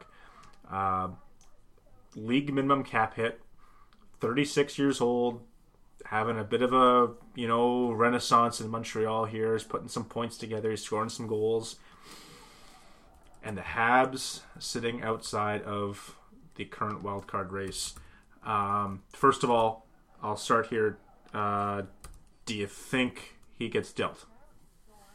Because that's been the big debate here. The Habs, some of their fans seem to think, well, we should hang on to this guy. It's Ilya Kovalchuk. See, a wise man by the name of Albert Einstein once said that the definition of insanity is doing the same thing over and over again and expecting different results. And trying to predict Mark Bergevin's fucking thought process, I would rather beat my head against a fucking brick wall. I don't know what to think of Mark Bergevin. This is a guy who, as of a few weeks ago, still says that the best move he's ever made as a general manager, was the Shea Weber trade. Ever!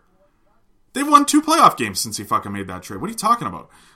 I don't know what to make of Mark Bergevin. I don't know if he's good or bad. No one's ever known since he's been there.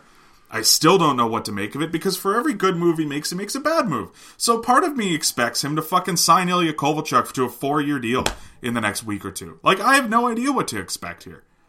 Do I think they should trade him? Hell yes, they should trade him. They should trade him because he's better than almost every forward we just talked about. Kreider's the only one I think he's better than Toffoli, to be honest with you. I'm not as high on Toffoli as people are. Toffoli's good, not great. Kovalchuk's got a high ceiling.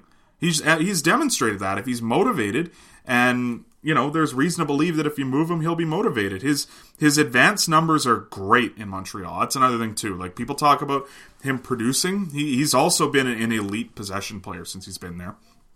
Granted, Montreal is a good possession team as is, but Kovalchuk's fit in well there.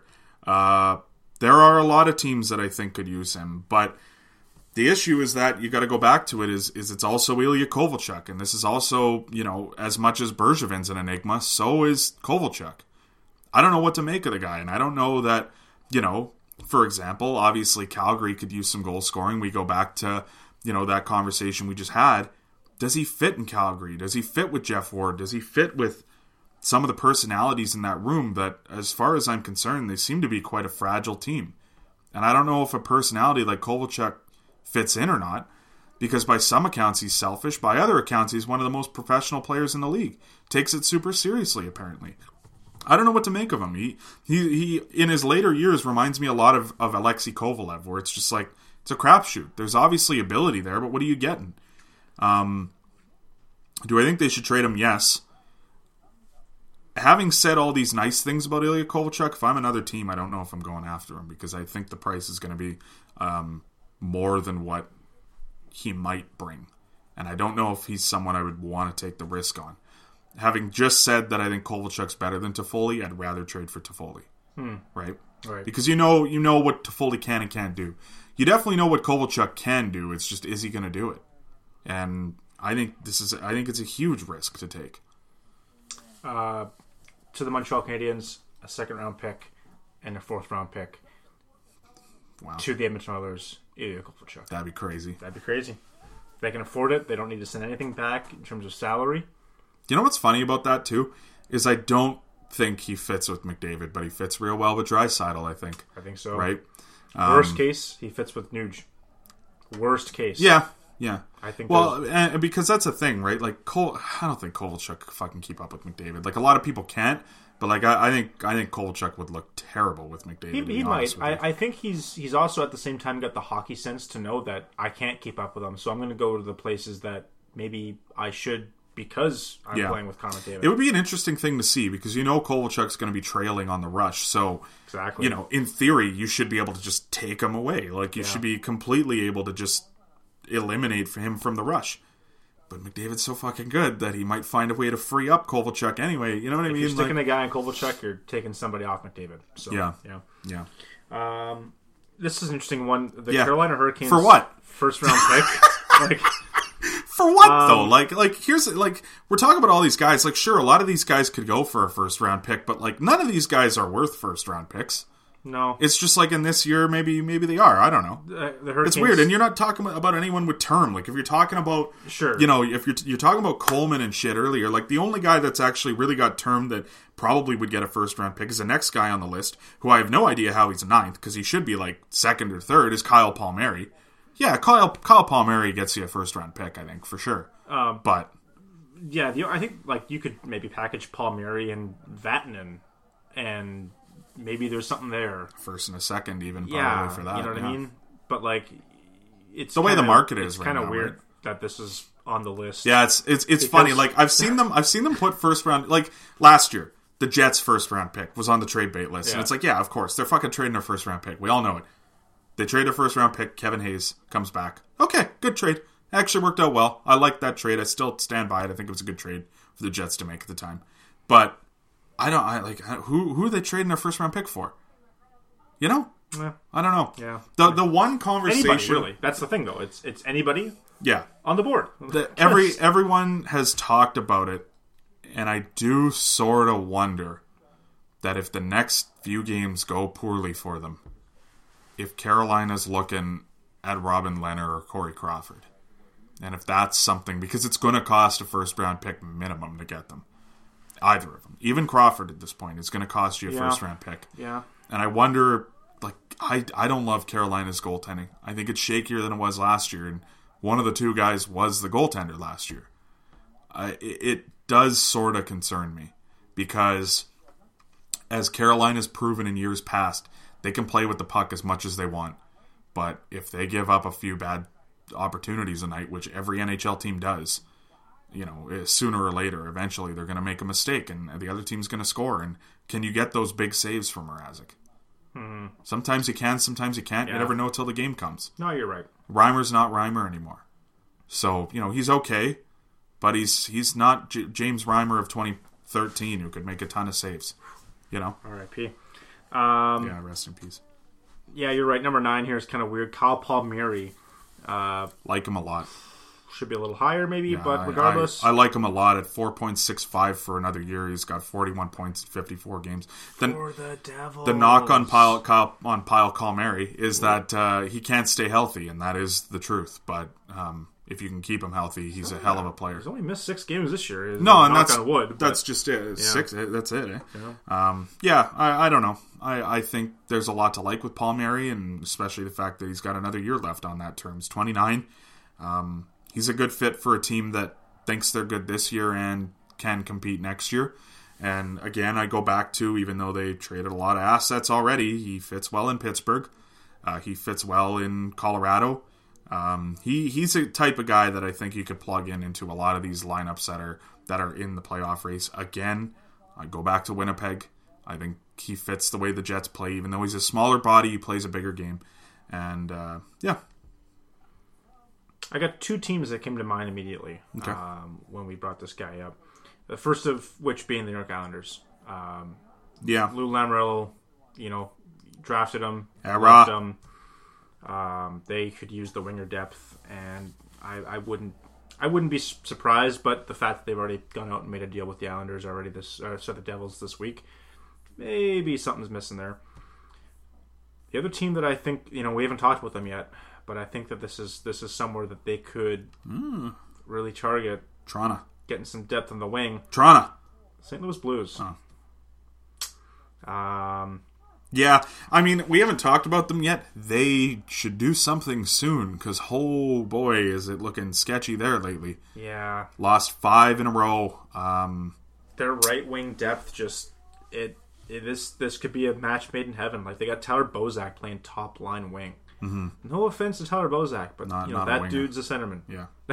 The guy is... I watched him for 9 years. The guy is through and through a centerman. David Perron, he's fine. He's an all-star. Like, he's going to be probably your best right winger. After that, you got Jordan Kyrou and Alex Steen. Alex Steen, love him. Not one to stay healthy. So, I'd be really skeptical going into the playoffs. He's fairly washed too. The problem, and that's the thing, right? So, I really like the idea of the Blues going after a guy like Palmieri, and especially having him from next season. And yeah, I didn't talk about the big fish in the room. Tarasenko's coming back at some point. But he's not back yet. Yeah, you got to make the playoffs. They're going to make the playoffs, but you got to put yourself in a good situation going into the playoffs. Well, that's the thing, right? You can't just fucking back into the playoffs and you know what I mean, finish second or third or even win the division having played shitty the last 30 games of the season. Like if the St. Louis Blues taught us anything last year, it's that you need to come into the playoffs, with some momentum. And the Blues, I can't believe I'm saying this, don't have a lot of time to get their shit together here because. I don't know what their issue's been, but they need to fucking figure it out really quick here. So, yeah, I don't know. I don't hate that. Making the contracts work beyond this year might be a bit of a challenge, but, you figure that out this summer, right? That's the thing. Like, if you got to trade Palmieri again, you're trading him at, for one more year at 4.65 at most. If the Devils can retain on him, even better. And you have a better chance of trading them this summer. If they can even get them to retain, 25% of that, that's a big help. I hate to say it, but, you're going to take a little over $3 million off the books this summer when Jay Bowmeister comes off. I don't know if the guy's ever going to play hockey again. If he does, he's UFA. So. Yeah, I was going to say, injury aside, he's not going to be making $3 million next year anyway, right? Like, say that didn't even happen, Jay Bowmeister was going to be getting a pay cut this summer anyway. Right. So if he does come back, if he is healthy, he is a St. Louis Blue, it's still going to be at less money, like, automatically. Mm-hmm. There was no way he was ever going to make that. I have to add one team in here that I think Palmieri fits very well in, and it's another team that I have not mentioned once. You brought up the Blues. I bring up the Arizona Coyotes. Their forward group concerns me quite a bit, and a lot of the reason is at center. But eventually, if you have enough wing depth, you can kind of move them around, and hopefully you can figure something out within that. Especially him having term, I think that he's a good fit for Arizona, because that's another team right now, kind of like the Blues, that they need to do something, because Taylor Hall has not fit there, and, I think Palmieri fits their style a little bit more. I was never really sure about Taylor Hall as a fit in Arizona, other than the fact that he's really good. I think Palmieri plays a lot more of the style that the Coyotes play, and yeah. I think that would be a good get for them. You know, he played out west for a lot of years, and I think you know, he can go back out west and play just as well. My only hesitancy with the Coyotes is that they got 4 killer games coming up here, and at the end of them, they might be sellers instead of buyers. Mm-hmm. So I agree with the fit. I just don't know if the Coyotes are going to be actively, you know, searching out guys like Kyle Palmieri. Yeah, well, I think it's more too because he has that extra year of term, right? Like it's interesting. It adds a layer of, you know, option for more teams than maybe should be in on him. You're right. Because at the end of the day, too, when you look at next year, right? Like, you got Phil Kessel, you don't really know what you have in him right now. You still got Schmaltz, Dvorak, Keller signed for next year, and beyond that, like, you're going to lose Taylor Hall more than likely. So I think Palmieri's a good fit there next year too, and it's something that they might want to look at. Yeah. Andreas Athanasiou, the youngest guy we've mentioned so far, Edmonton. Interesting. Edmonton likes to play with speed, and Athanasiou might be one of the only guys in the league that I would argue could be faster than McDavid. He's very fast. He's very good. I like him a lot. I think he fits very well in Edmonton because he can play any position, any role. He's great. Yeah, I don't disagree, but that's going to take some magic from Ken Holland to make the money work. So. He's probably at the upper limits of what they can probably afford to bring back. It'd be interesting. You're right. Like, the speed that those two guys could generate together would be, you know, fun to watch. So beyond that, I don't know. He's interesting. He's interesting because he's an RFA. So yeah, you know, the Red Wings, you know, if they decide they like him, they have every right to keep him and hang on to him and determine where he plays next season. So I don't necessarily know if I think he's on the move, but I guess we'll find out. Dylan DeMaio, defenseman for the Ottawa Senators, right-handed side, coming in real cheap, $900,000. Take your pick. Sorry to Sens fans, but this guy could literally go anywhere. Mm-hmm. I don't know. Like, I don't have. This isn't a guy like, you know, Martinez. Or even Brendan Dillon, where you can say that he's a top 4 defenseman. He's top 6. He's an NHL defenseman. Sometimes he's going to be a 7th guy.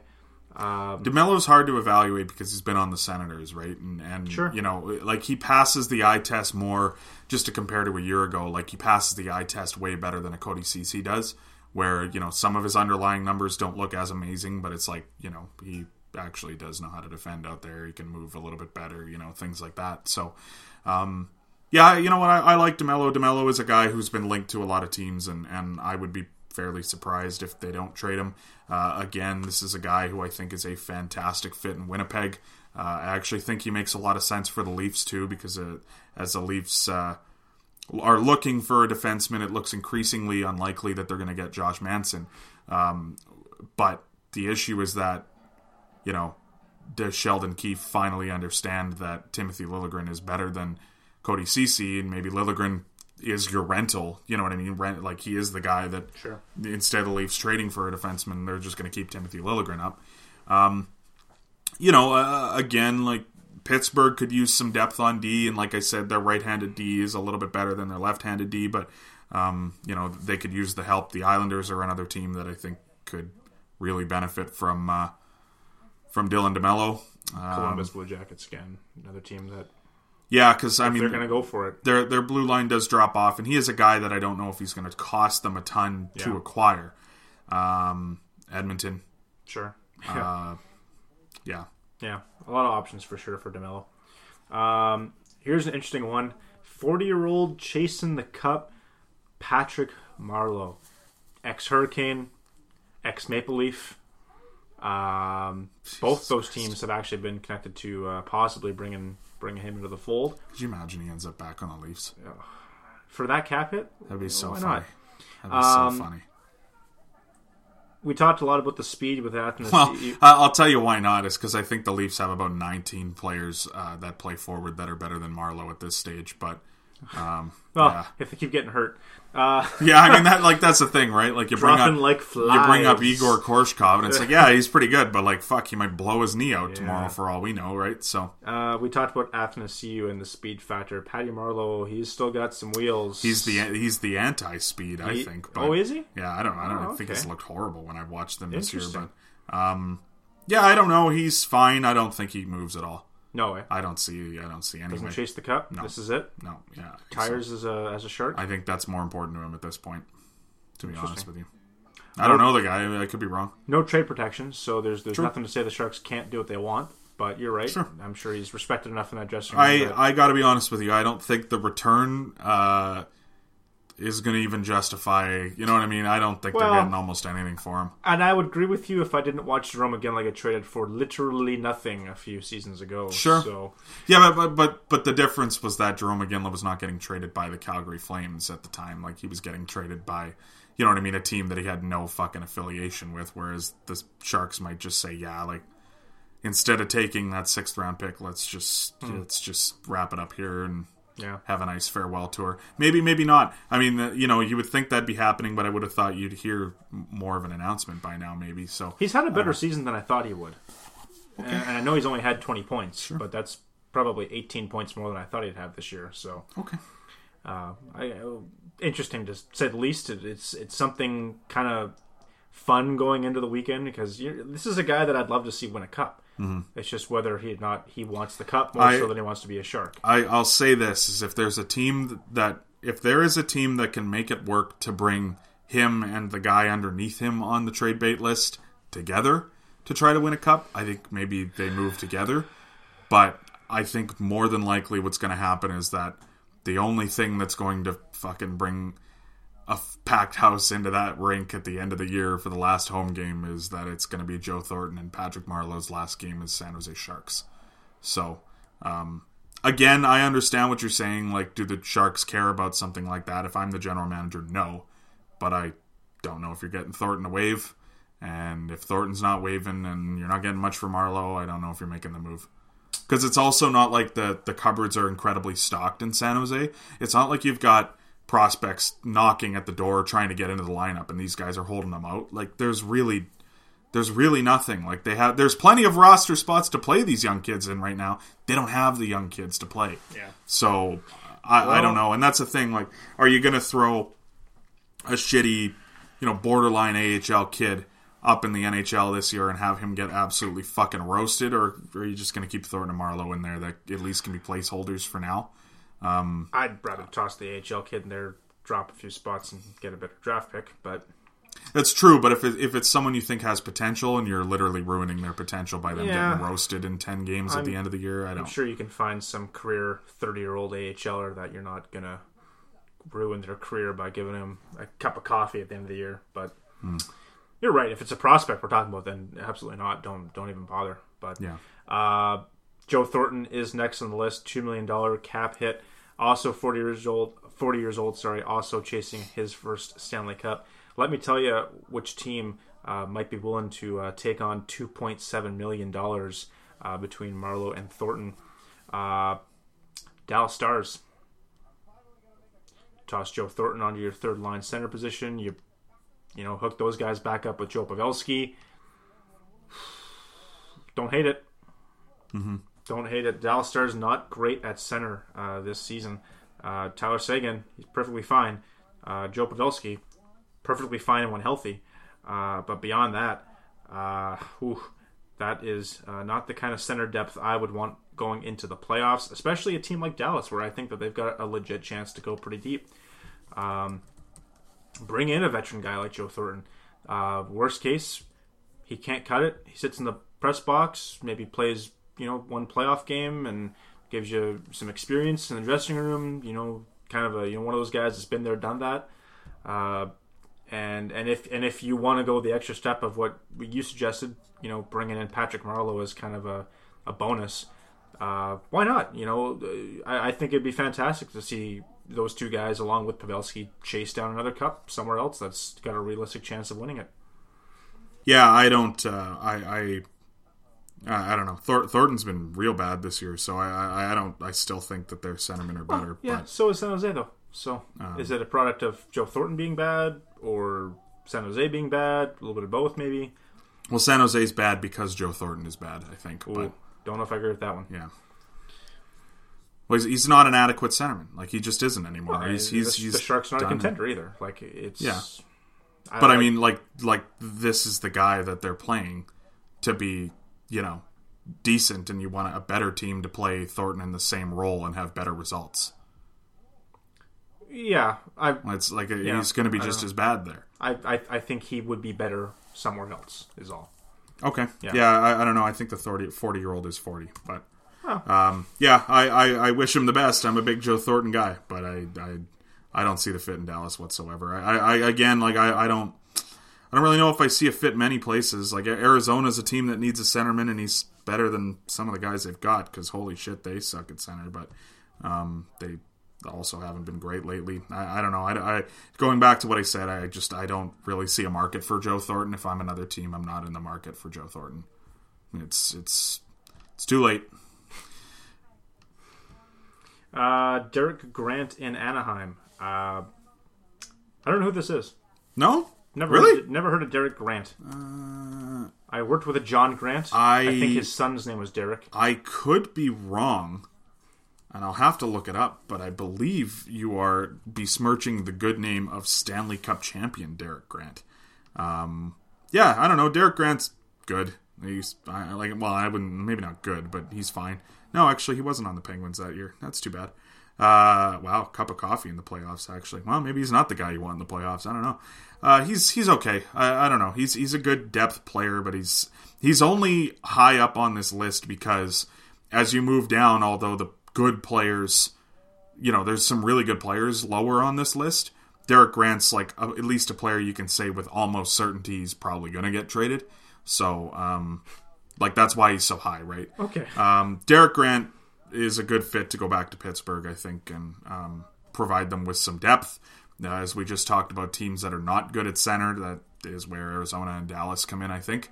You know, I think Derek Grant sort of fits the Western Conference a little bit. He's a bigger body, he plays with grit, and, you know, the Jets are another team that, again, Grant fits for. It's just a matter of who's going to get him. Grant is another name, much like who did I say earlier? Brendan Dillon. Grant's another guy. Grant is going to get traded at the deadline. It's just a matter of where, I think. And to be honest with you, he's not great, but I think he's a good depth addition for just about anyone. So. Fair enough. Mike Hoffman. No trade. Not gonna happen. Why is he on this list?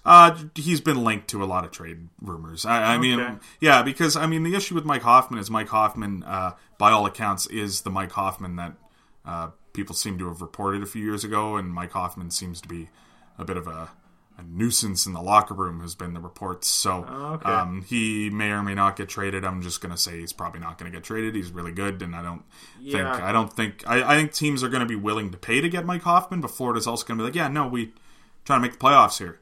Yeah, that's the thing. Yeah, you know, the only reason you'd trade him, I think, is if you're bringing somebody back to replace him. Yeah, which doesn't make any sense. Flip really, Hoffman right? For Palmieri, sure, maybe, but that doesn't make sense for really either team. No, so a bad trade for the Devils actually. Yeah. Okay, yeah, I don't know. I probably wouldn't trade him either. No. But Barclay Goodrow. Yeah. Are you not familiar with him? No. Okay. There's a British lord. Barclay Goodrow scored the series-winning goal last year in the Sharks' epic comeback against the Vegas Golden Knights in Game 7. He was also a subject of Twitter fame this week when a video of him surfaced sitting on the bench with Bob Buchner leaning on the back of his helmet with his arm in Goudreau's face, and Goudreau kind of nudged Buchner's arm up and got off the bench. It was fucking hilarious. I did see that video. Yeah, that was Barclay Goodrow. We love him. I actually do like Barclay Goodrow. I think he's a good depth player. There's a lot of positives to his game that Derek Grant has, and Goudreau's actually just a better player, I think. I like Goudreau. I think he's a good fit with just about any playoff team, but it kind of goes back to what we were saying. He's not anything spectacular either. He's just going to be a good depth guy that plays with a lot of grit. He is a guy I would absolutely love the Toronto Maple Leafs to scoop up, because he is a younger player from Toronto with some size that is used to playing on the fourth line. Will the Leafs get him? More than likely not. So, yeah, I don't know. Again, Arizona, Dallas, Pittsburgh, Edmonton, you know, like Winnipeg, like he'd be a good fit for a lot of these teams, but whether or not he goes, we'll see. All right. I have heard of this next guy, Chris Tierney from the Ottawa Senators. A little younger, also an RFA, similar to FSU that we mentioned earlier. I don't know. I this is another guy where, yeah, I know that Ottawa's trying to get the rebuild going, but I don't know why you trade him. At least not now. I would hang on to him, and you got to pay someone next year. The only reason being is if you get a Coleman or a Zucker type return, which Tierney might actually get you just because he is a restricted free agent. Because I don't think Chris Tierney's getting any better than what he is. Like, he's, you know, a decent second line, third line center, I guess. Like, I wouldn't even go as far as second line, but he's okay. You know, again, just a higher end Goudreau, Grant, like a decent depth center that has club control. So yeah, he might get you a pretty good return, to be honest with you. If he doesn't, then hang on to him. But you know, it's not like we're talking about a high end prospect here. It's just a decent younger forward. So yeah, I don't know. Not really sure what the end game there would be for Ottawa, because, like I said, like I know that the ideal world is to trade away all your expiring contracts and get a ton of prospects and picks, but you still have to ice a lineup next season, and someone's going to have to play at some point. So yeah, that's a guy that I just think is very steady Eddie that you can just bring back nice and cheap, throw him on your second or third line, and you know what you're getting from him. So cool. Eric Gustafson, defenseman out of Chicago. Did not realize that he was this cheap, $1.2 million. Mm-hmm. Having a pretty good season. Mm-hmm. I thought he was perfectly good last year. He's, you know, keeping it up this year. UFA, don't really see a scenario in which Chicago makes its way back to the playoffs this season. So, I mean, while it's not impossible, but this is a guy that I think that they should move. Unless, of course, they love him to the point where they want to bring him back, because I guess someone has to play defense for them at some point. Yeah, I don't know. Again, defenseman. We've talked about this. You know, Winnipeg, Pittsburgh, Toronto, even really. Very, very good fit for Winnipeg and Pittsburgh, I think. Whether or not the Blackhawks are going to want to trade him, or if they think they can re-sign him, that's one factor. Whether or not they want to trade him and they want to keep him in the division to a city like Winnipeg where he might re-sign again is another risk. Like, do they want to play against him in the future? It depends how good they think he is. I don't know. I honestly, this is a guy I don't think is going to get traded. Yeah, he's a guy that I could see the Blackhawks kind of saying, you good know, fit for anyone, pretty much. He's our guy that we're going to run with as our maybe top-line defenseman next season. Yeah. If they can get him re-signed. And he's okay. Yeah. He's not great nor bad. Yeah. Pavel Buchnevich out of the New York Rangers. Don't see why they trade him. Don't really get the allure for the Rangers unless they're getting something fantastic back, you know, like a first and a prospect and something else. But 24 years old, he's on a, you know, 45, 50 point pace. He's got another year left at a very reasonable cap hit. Yeah, the Rangers, as far as I'm concerned, should hang on to this guy and see what he's got next season and then decide to move on from him if he doesn't have anything left in the tank by that point. But yeah, I guess stranger things have happened. More talented, less edgy Blake Coleman. Younger. Sure. Like, really, really good. He can get you a good return, I think. But I would stick it out with Buchnevich. And I guess the debate would be, do you think you can re-sign him next summer? Which, is kind of a thing to worry about 16 months from now. But, I mean, if he wants to stick in New York, this is the type of guy who I think could play a lot of years in New York. And by all accounts, seems to be fairly well liked by Rangers fans. Can we go so far as to say that if they trade Kreider, they won't trade Buchnevich and vice versa? But they can't afford to lose both guys, right? I don't know. I think if they trade Buchnevich, they're going real hard into a rebuild. But I don't think the Rangers are at a spot where, you know, they need to start restocking the cupboards. Like, they're they got a lot of prospects. It's just a matter of you know what I mean, what they can do with them. The only thing I sort of wonder is if Buchnevich and maybe Elias Anderson end up getting packaged for a bigger piece that maybe we don't see getting traded from another playoff, like a non-playoff team. And, you know, he's further down this list because the possibility of him getting traded seems to be lower. But, like, I wonder if maybe they do something like that for Matt Dumba. Mm. And, you know, like, that's a decent return for Matt Dumba. That kind of gets the wheels moving if you're Minnesota, really. Right? So, yeah. I think if Buchnevich gets dealt, it's going to be in a pretty significant trade. Mm. Yeah. Mm-hmm. It's hard to analyze Detroit's cap space. Detroit's cap space. They might take on a bad contract. Exactly. Whatever. It's valuable. Let's move on. Like that, we've seen it before. We're going to see it again. It's the way the cap works. You got a shit ton of cap space, and you're a bad team. It makes the same argument with Ottawa. Maybe Ottawa takes on a bad contract. This they deadline. Do like their bad contracts in Ottawa. So. There it is. Alex Kerfoot. We got a pair of Maple Leafs here. Let's just kind of group them together. They're very similar in terms of their cap hit.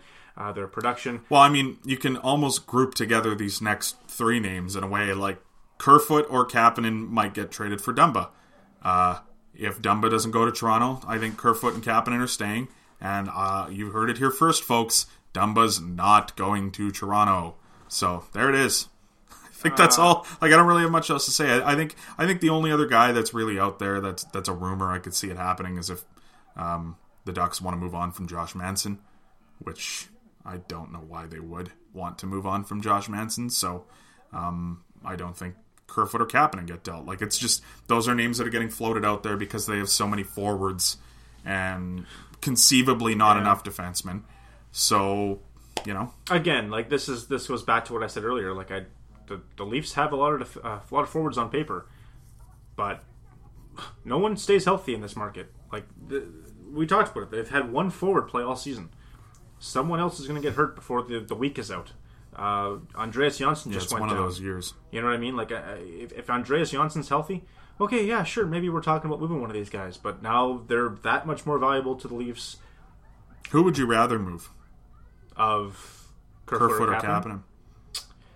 It's tough, eh? It is. I was not high on Kerfoot at all the first little bit of the year. I really wasn't liking him fitting in Toronto at all the first little bit. I've come around on him. But as much as I say that about Kerfoot, you know, Kapanen is finally looks like he's a player. You know, not an amazing one, but he looks solid. Yeah. And I wasn't nearly as high on Kapanen in previous years. He's showing me a lot more this year, I think, over time. At least the beginning of the year was a disaster for Kapanen. But it's tough. Like, I don't know who I would rather move. Like, I think it's Kapanen by default because he's younger and conceivably will get you more of a return and also doesn't play center, you know. Mm. But I think Kapanen is also the better player of the two. Yeah, it is tough. Like for sure he is. I know, Kerfoot being locked into that deal for 3 years. Yeah. Kapanen, by the time his deal's up, he'll be Kerfoot's age. Is he getting twice what Kerfoot's making by that point? Maybe. You know, if he goes continue to grow the way he has. I don't know. For me, I'd just rather hang on to both of them. Run with Logren and Sandin as your deadline acquisitions. Yeah, I don't see either of these guys moving. What do you think about Brodin, who's 24th on the trade bait list? You think that's a guy who moves? It's tough. He's got a lot of upside as far as I'm concerned.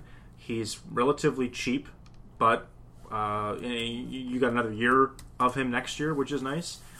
But he's a left defenseman, and a lot of teams.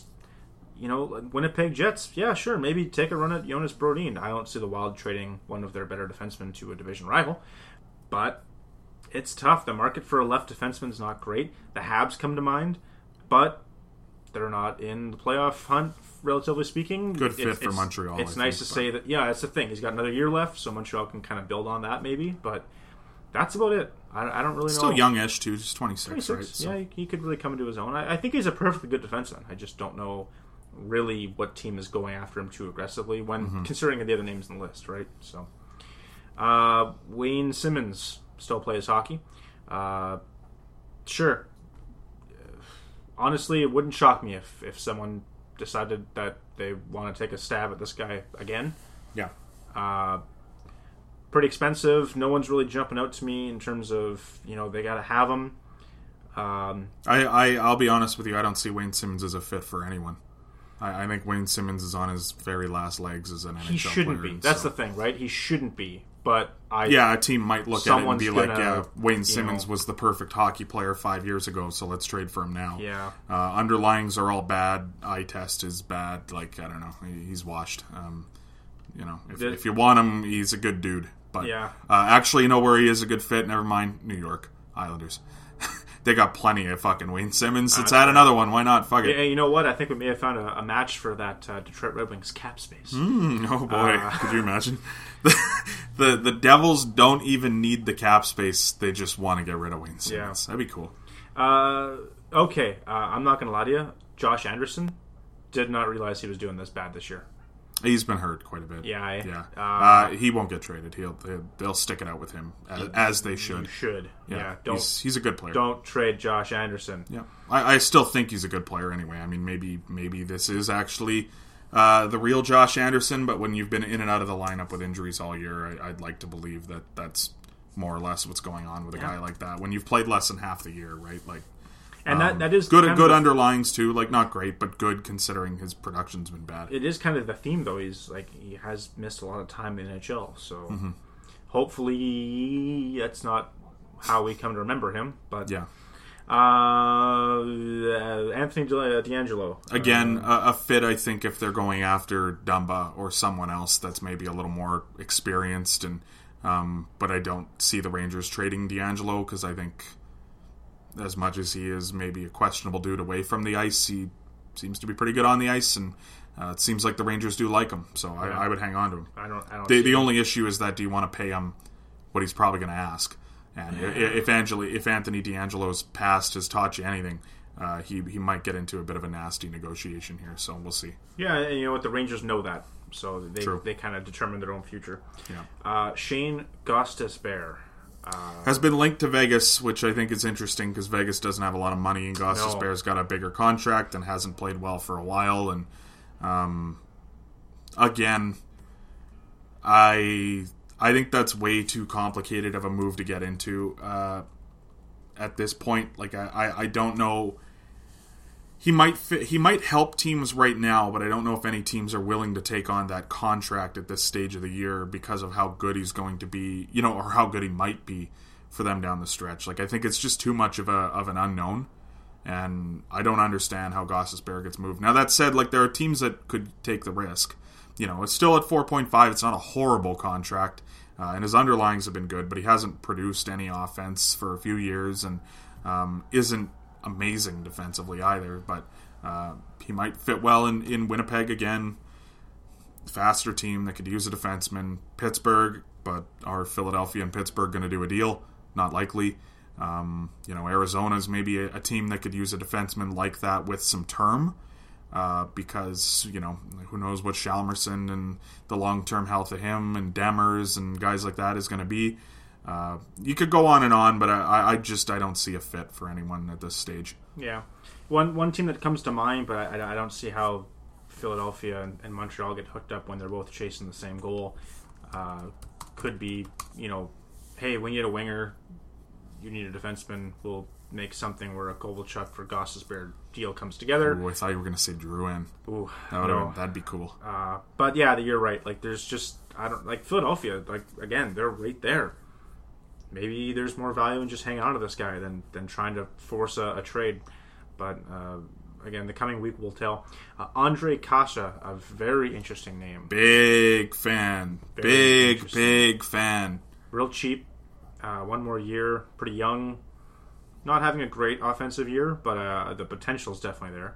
Yeah. I think the Ducks got to move on. I know it's kind of weird to say for a 24-year-old.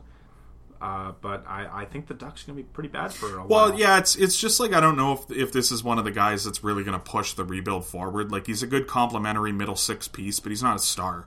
And, you know, that's the thing. He is another guy, like, going back to, we haven't said this in a few names, he fits pretty much any team. He's a very good possession player with a lot of skill who works very hard. There is a lot of upside to Andre Kasha, and I feel like A lot of people don't really know that because, I mean, like a lot of people never really used to watch the Ducks. I know a lot of people on the Eastern market definitely don't watch the Ducks anymore because there's not much to watch, and Andre Kasha is one of the guys there is to watch. Fits well, again, with pretty much any of these teams, because almost any team could shore up their top nine winger depth, and Kasha is exactly that. Good fit in Colorado, I think. Definitely a good fit in Winnipeg. But again, like, do they view themselves being that into the trade market or not? Like, I'd be tempted to say Nashville on this one, but the issue with Nashville is I don't really know what their bottom six and what their top six is right now, because I don't think John Hines knows what it is. I don't know if this is more of a situation where, like, the argument in New Jersey was that John Hines was weird with his ice time because it was the team was bad. And, you know, there's still an argument in Nashville. Some people have said that he's still trying to get a feel for the team. And, well, it's been a month now. Like, you should have a little bit of a better feel for a team. Like, right. I don't know. I've coached teams and I got a feel for the fucking roster after a month, and I see them way less than John Hines sees his players. So, I don't know. Like, I think Cash is a fit for what they need. But does, you know, is the coach going to use him properly? Vancouver is a team that I think Kasha fits very well, just because they're a fast, skilled team that don't necessarily have a lot of winger depth, and you know, maybe the Ducks can take back a Roussel or something and eat the last couple years of that bad contract. Brandon Sutter, you know, something like that, but Sutter's, I believe, got a no trade, so yeah, it makes it tough, but Cash is a good player. I think he'd be a good fit anywhere. It's just whether or not the Ducks want to move him. Yeah. One team we haven't mentioned yet that I think could take a good hard look at Andre Kasha, Florida Panthers. They're trying to, you know, keep alive their playoff hopes. They have been, you know, riddled with injuries on their bottom six to the point where they got, you know, 8 defensemen. Yeah, that's true, actually. I didn't think about that. And they got all their picks. Like, they got all the picks they want to trade away. They have, you know, they could make the cap work, you know, in a way that, you know, they're not too far off right now. They could easily make something happen, I think. And they definitely need a forward up there sooner than later. So, Rasmus Ristolainen, as we enter year 17 of him being traded by the Buffalo Sabres. $5.5 million is a lot of money for this guy. Yeah, I liked the tweet this week where there was an article by, like, the Buffalo Star or something, and it's like, the Sabres need to trade Rasmus Ristolainen before it's too late. And someone quote tweeted it with a picture of Drake's If You're Reading This, It's Too Late album cover, which sums that up for sure. Yeah. Not a fan. Think that's way too much money for this guy and 2 more years. I've never really seen it with Rasmus Ristolainen. I don't get the appeal. He can't defend. He's very average offensively.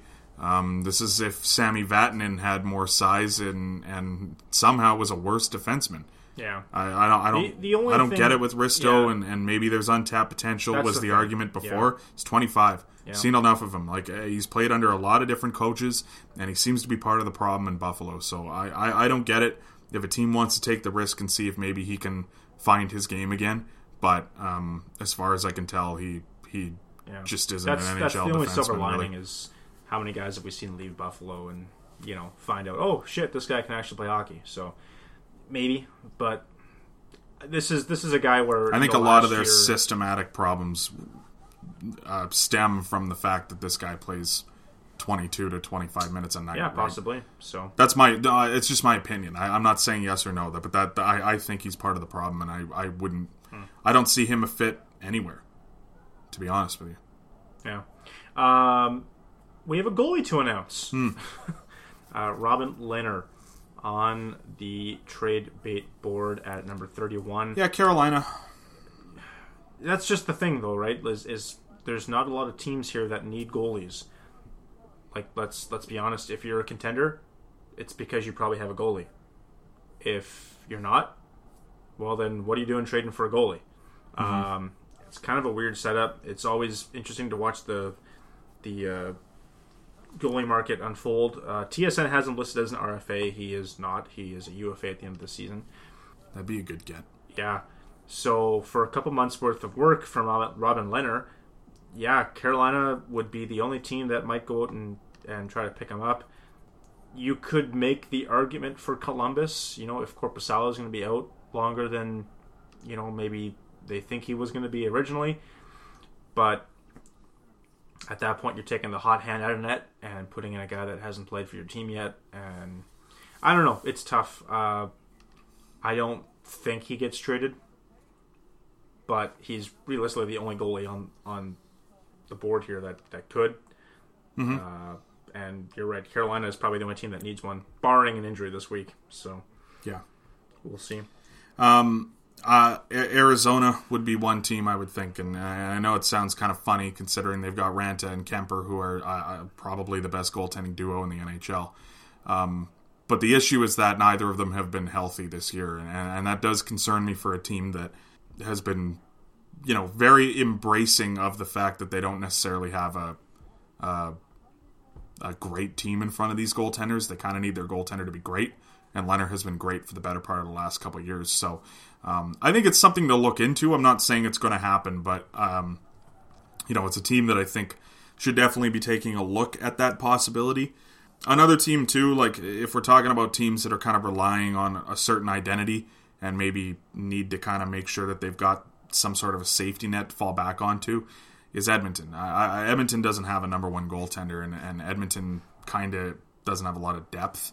So if there's any sort of breakdown in this team, if, you know, McDavid comes back and he isn't 100% and, you know, is still probably the best player in the league, but isn't necessarily himself, you know, he's had a hard time driving the play a lot this year too. Like, you know, he's had more shifts where he's been off than he's been on. And the reason being is that he plays so damn much.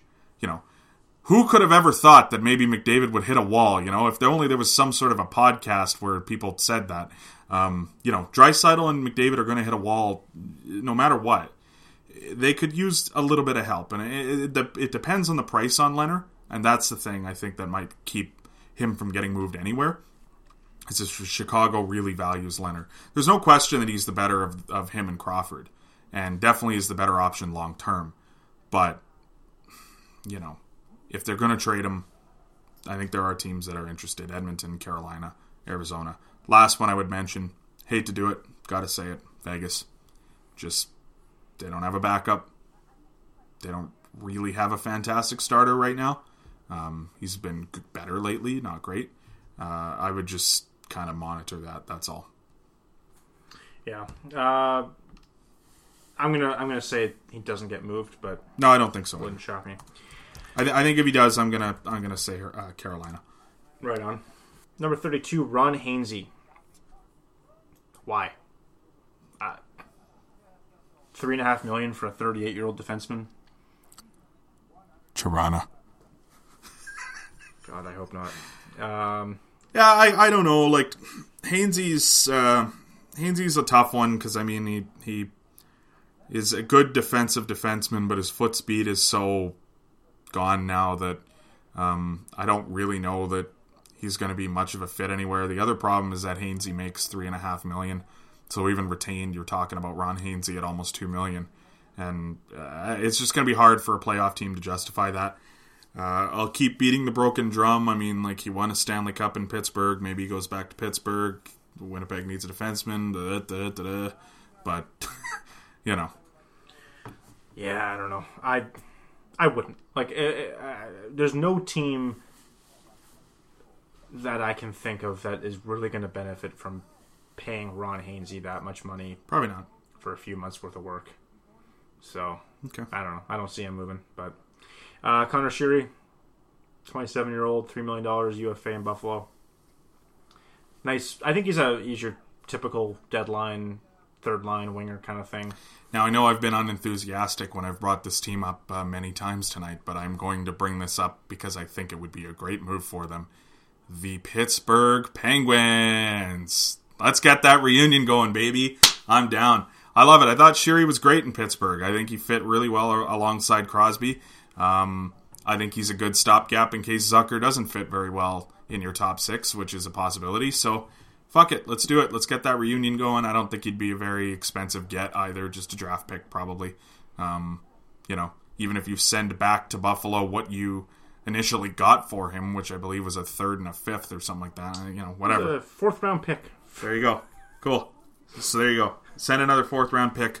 You give him to Buffalo for 2 years. Rescue him from that hellhole. Let's go. I like Connor Sheary. Yeah, I don't know. I don't see him going back to Pittsburgh, but that's just me. I think there's a reason they moved on from him. But, yeah, I don't know. This is, you're right. This is a guy that could probably go anywhere. The Oilers need help. We've talked about it. You know, the Flames could use some help on wing. The Blues, again, like, if they can't go out there and get someone like Palmieri, then, yeah, this is this is the cheaper version of Kreider and Palmieri. This is your second-tier winger that when you lose out someone else that got him, you know, you're going to go out and this is your backup plan, I think, in Connor Sheary. So, being that there is, 16 more names on the list, I was going to ask you if you wanted to maybe read off the remainder of the names and if there's anyone that you find particularly interesting. Yeah, let's not rapid fire this. Because let's rapid fire this. Craig Smith, I don't think, is getting dealt. Oh, come on. Don't skip Ryan Donato. He's not getting dealt. Oh, sorry. I did skip Ryan Donato. Yeah, he's not getting dealt. No, nope. I don't get it. Why? I don't think he would. Doesn't make sense. The Donato, I think, is a good trade piece if you're trying to bring a veteran back, but why would the Wild be doing that? Because they seem to have mailed it in by firing their coach. So yeah. Craig Smith, again, I don't see it. Does he have no trade protection? I don't know. I can look that up, but I don't think so. Smith would be a good get. I mean, he's another guy that I think plays a style that you can kind of put him anywhere. If you trade for him and you put him on your fourth line, he can kind of play a grittier sort of style. If you put him in your top six, he's proven to be a good depth scorer. It's just Nashville, I don't think, is at a point where they're going to throw the towel in. Yeah, so I don't see why they would trade. So that they could, but yeah, they doubt it. They shouldn't trade. Valtteri Filppula. Nah. If he was a UFA, sure. He's got another year left. Oh, yeah, definitely not. No, don't get it. Marco Scandella, Montreal. Nah. They just traded for him. They only have two left defensemen. Yeah. They just traded for him. I think they like him. He's been okay there.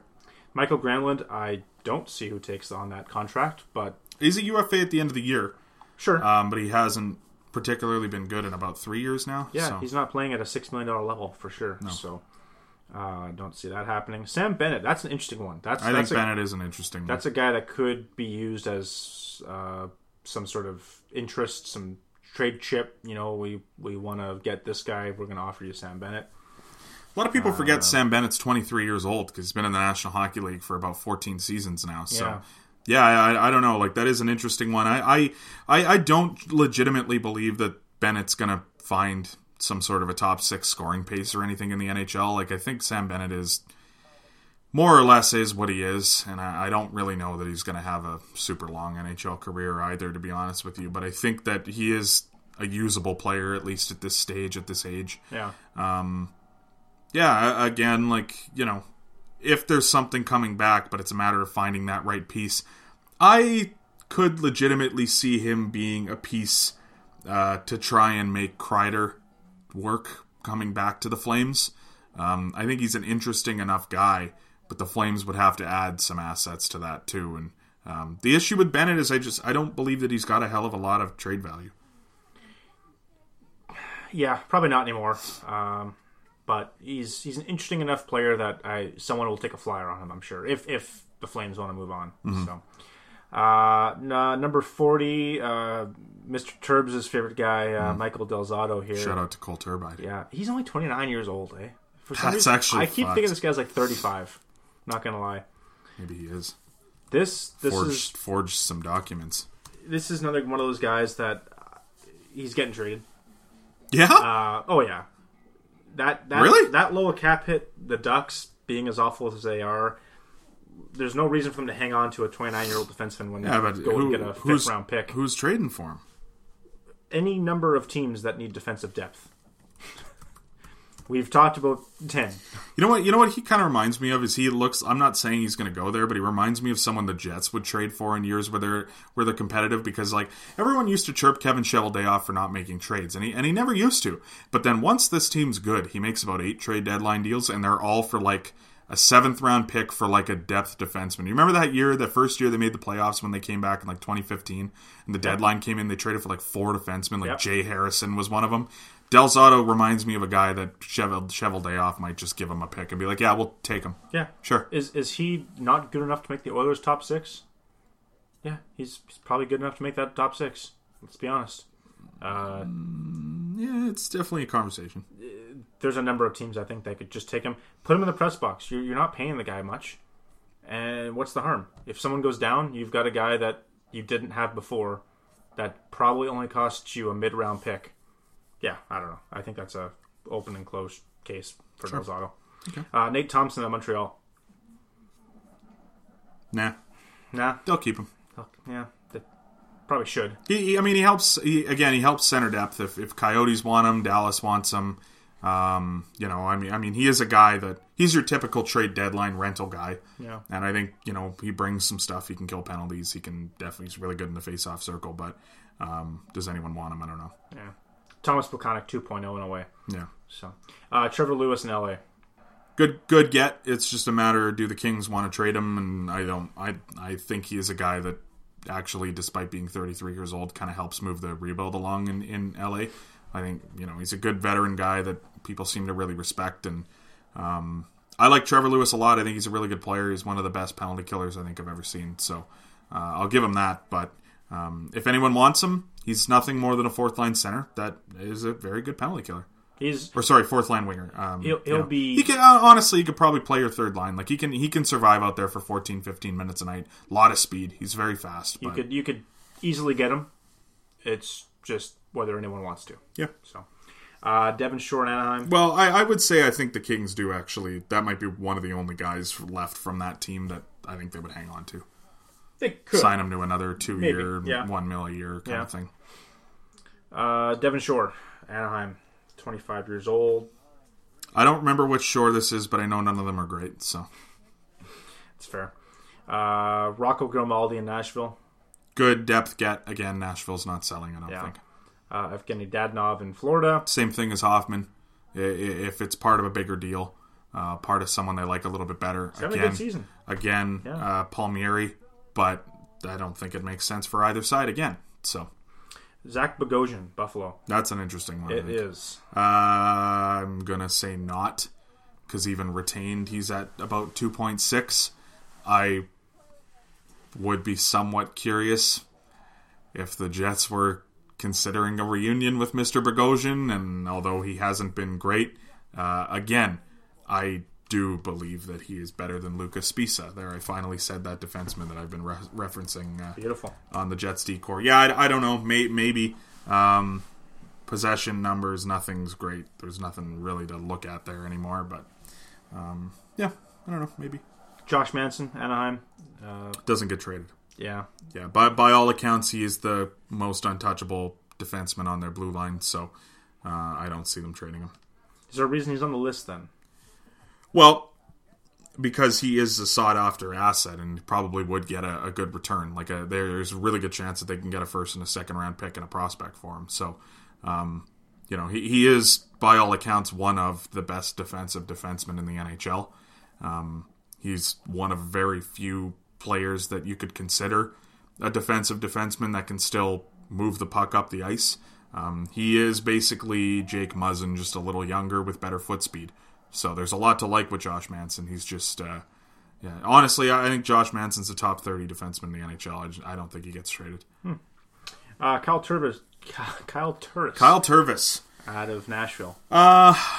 If I'm another team, I would definitely be interested in Kyle Turvis. I think that's the one guy that the Predators would potentially sell off. I know I say that they're not a seller, but with 4 years left at $6 million a year, I think they're more than willing to move him. Should teams be interested in Kyle Turris, it's tough that he's 30 years old. You are taking a bit of a risk, but if I'm an opposing general manager, I'm at least taking a look, because if Kyle Turris gets back to where he was about 18 months ago, he's a good top six centerman. So this is the guy that kind of came to mind. He is the guy when we talked about Brian Little going down. Yeah, a lot of cap space in Winnipeg. There is, but there isn't long term. So I don't know if the Predators want to retain $1 million and make it a $5 million deal. I think it's a little easier for the Jets to swing. And for the Predators to just admit that, you know what I mean, it's not working out and they're willing to eat $1 million of cap space. I mean, if you look at that a few years down the road too, you're maybe not talking about, you know, $1 million is nothing. It's chump change to you maybe by then once the cap goes up a little bit. I think there is a fit in Winnipeg, because the issue is that, you know, is Little going to be healthy long term? Maybe, maybe not. The other thing is that, you know, even when Little is healthy, the Jets seem to view him as a 2B centerman. I don't think they view him as like a great second-line center. He's an unreal third-line center. And every year we come across, like last year, you're looking at Kevin Hayes. The year before, they're looking at adding a centerman. And it's just, they added Paul Stasny. And it's every year they're talking about adding a second-line center and moving Brian Little down the depth chart. Brian Little's 32 now, and maybe Turris is your sort of long-term solution as a 2A, and Little is a 2B. If Turris can find his game again, I think that is a decent fit. The argument now, though, in Winnipeg is going back to what I said seemingly 3 hours ago, was that Jack Roslovic, they're hoping this is the time where now he finally steps in as a centerman, steps into that role that they drafted him to play. And, you know, time will tell if he's able to play it, but they might just, you're right, go the easy route and go for Turris. Mm-hmm. Jeff Petrie, Montreal. He will not get traded. No, I don't see it. Too expensive. The issue is that if the Canadians want to trade Petrie, he should be number one on this list. Like, he's probably one of the best players on this list. But he's down here for the reason Manson, for the reason Dadonov are down here, is because he's not getting traded. He's a very good defenseman. He's the best defenseman on Montreal. Montreal, I don't think, is ready to throw in the towel. And I wouldn't be if I were them. I think there's still some value to Petrie. Petrie's a guy I think would be a smart player for them to trade this summer at the draft. Because he's got 1 year left at 5.5 mil. He's 32. Even if they see themselves being competitive next year, do they see themselves re-signing him? And I would have to think the answer is no. I genuinely think Montreal is a few players away from being super competitive. So they got some work to do. Yeah. And number 50, Jesse Puljujarvi. 21-year-old RFA will not be able to play any hockey this season, regardless of if a contract is signed. Bit of a tough get. I like him. Yeah, why not? He's 21. Yeah. There's nothing not to like. The guy's had a cup of coffee in the NHL. So. And it was a bad cup of coffee in the sense that it came a few years too early. More of a Tim Hortons as opposed to a Seattle coffee house. Whatever they serve in Finland is not my brew. Yeah. Holy, he's played 139 NHL games. Maybe he's had more than a cup of coffee, an extra large, you might even say. A super grande. What would it be? A super grande? I don't know what like an extra large. What's an extra large coffee? Extra large coffee. Yeah, you talk. I'll look up. Someone broke down his numbers with. Playing with McDavid back in 2017, 2018, and this guy made Connor McDavid better somehow. Like a venti is what I was looking for. He had a venti. I think he was really underutilized by Edmonton. I think they rushed him in and expected too much from him too soon. I hope that this guy can get back to the fourth overall potential that he had, because I'm not going to lie to you, I'm a big Patrick Laine fan. I thought Jesse Puljujarvi was the better player going into that draft. That's wild. Oh, and like I'm sorry, but that's just, and that's only based on what I saw at the World Juniors, which I realize is not a big sample size.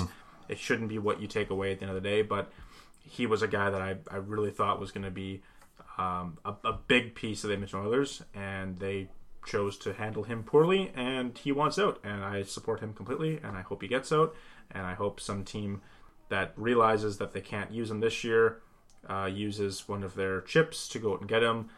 Maybe a New York Rangers a la Kreider, maybe a LA Kings a la Toffoli, as I mentioned, something like that. Why wouldn't Edmonton trade him? He's never going to sign there. He's made that evident. Move on, get rid of him. Mm-hmm. It's time to go. So, it's either now or the draft, I guess. So we'll see if it's now. Okay. Yeah, I hope they move him. Yeah. Best of luck to him. Easy enough. Yep. Okay.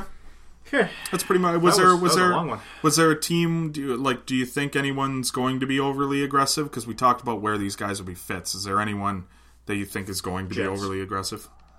You think so? They got a lot of money now. Sheldayoff has proved that the last couple of seasons he's been a deadline guy. I think he has to go all in. Like, I honestly, like, I don't wonder if he's kind of playing for his job this season. Like, it sounds crazy, but he kind of fucked up last summer. And I know the Bufflin thing isn't really his fault, but he lost like 60% of their defense in one summer. I don't know if he fucked up, but the thing is with Cheveldayoff is he's like maybe 10% too patient sometimes. Like, I still agree that I think long term he did the better thing by not making any rash decision to try to... Like, this isn't a team that I look at as being like, the time is now. Like, no, they got a lot of years. Like, Wheeler's really the only aging core member to me. And Bufflin, now he's gone. So I think there's still time for them. So I wouldn't do anything rash, and definitely don't bring on any bad contracts that are too risky. Because I think the Jets are a team that the cupboards are not stocked, but they're not empty either. They've got some good players coming up that I think, like, I think the Jets are legit a team, and we don't talk about this often, that I think they're going to be able to transition into the next era pretty smoothly. Like, I think they're going to be competitive and still bring up a new era of players into this roster. I think they're going to have a resurgence with this core without having to make a lot of huge moves. But yeah, I would be surprised if they don't at the very least add a defenseman. I would agree with you there. They're going to add somebody. Just, it might be Michael Delzato and not Jeff Petrie or Matt Dumba. You know? Yeah, he's Sheldayoff has kind of had his hands tied all season with the Bufflin situation. His hands are free now. I'm just really curious to see what he can come up with. Yeah. So he is a guy, and I know you're not saying this, but I will just add, though, I do think that he's done a really good job in Winnipeg, and I think Mark Chipman and ownership know that. So, I'd be shocked to see them move on from him, because I think given the circumstances and given what he's had to work with, he's done as good of a job as I think anyone could really ask for with this team. So, especially when it's a team who, you know, one of the biggest free agents they've ever lured is Mathieu Perreault. Fair. So, I don't know. Winnipeg, I look at, I agree. I think I would have said Pittsburgh, but I think Pittsburgh's done most of what they're going to do because they don't have a lot of other pieces to move. Edmonton should be thinking a little outside the box here, I think, and be trying to add some pieces because, again, as I've said, I have no real faith in that team. You know, they barely have a positive goal differential, despite the fact they have the two leading scorers, I believe, in the NHL, and that's somewhat concerning. So they should do something to shore up any other part of their team other than the top six forwards, I guess. You know, they should be doing something there. But, I don't know. I don't know if there is a team that stands out for me as someone that I think is going to be overly aggressive, and I think that's why we're going into this deadline not really knowing... You know, talking about how this might be the weakest deadline in years is because, you know, I don't know if anyone's going to really go all in. If this is the price to get guys, you know, the Dallas Stars might be sitting here saying we're happier keeping our first round pick, or sure. You know, and I don't really think I could fault a lot of teams for being overly patient this year. The Flames are like another team where, like we talked about, I don't know if they have the money to add anyone, and I think the Flames would benefit from being patient because this is a team that I think needs to do a bit of a referendum if things don't go very quickly here in the next few months. So, it's going to be interesting. One team I don't expect to hear much from is Nashville. And now that I've said that, I'm sure they've traded for Andre Kasha since I've been talking. Yes, definitely. Yeah. Just to put a nice little bow on everything, Darren Dreger reporting that the NHL looking into Evander Kane's social media comments. Further suspension or fine could be coming. If he gets suspended further, I'm going to lose it. Fine, I'm sure, but come on. Yeah. Let's go here. Yeah. What are we doing? Like, fuck. Like, let's see some accountability on their end. Yeah. Unreal. Okay. That's laced up for this week. We will more than likely be back on Tuesday of next week. I'm assuming, we haven't discussed this yet, but I'm assuming what makes sense is to just talk about the deadline after it's happened. There's not really any point of doing a Sunday night show being like, I wonder what's going to happen. Maybe this will happen tomorrow. Honestly, depending how things work out, I guess we could record during the trade deadline and just kind of, sort of talk then. If that works out scheduling-wise, we might do a deadline commentary episode. Recording. That'd be cool. As it's happening. Record at 1:30 and then end at 3:30. It could work.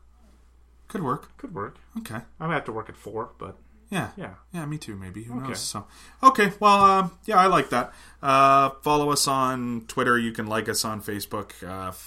Find our stuff on Stitcher, Spotify, Apple Podcasts, Klomper, Portugal Radio. It was... for some reason, there was a delay of our episode coming out last week. It took a couple hours after it posted. I hope that there's no issues like that in the future. And, Okay. Cool. Yeah. We'll see you next week. I'm telling you, this place is perfect. You're going to make friends in no time. Get me out of here! Here, just eat that! Leave us alone!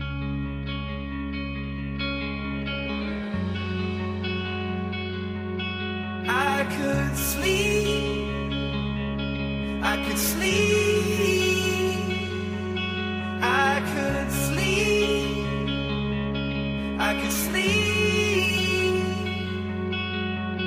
when I lived alone. Is there a ghost in my house? I could sleep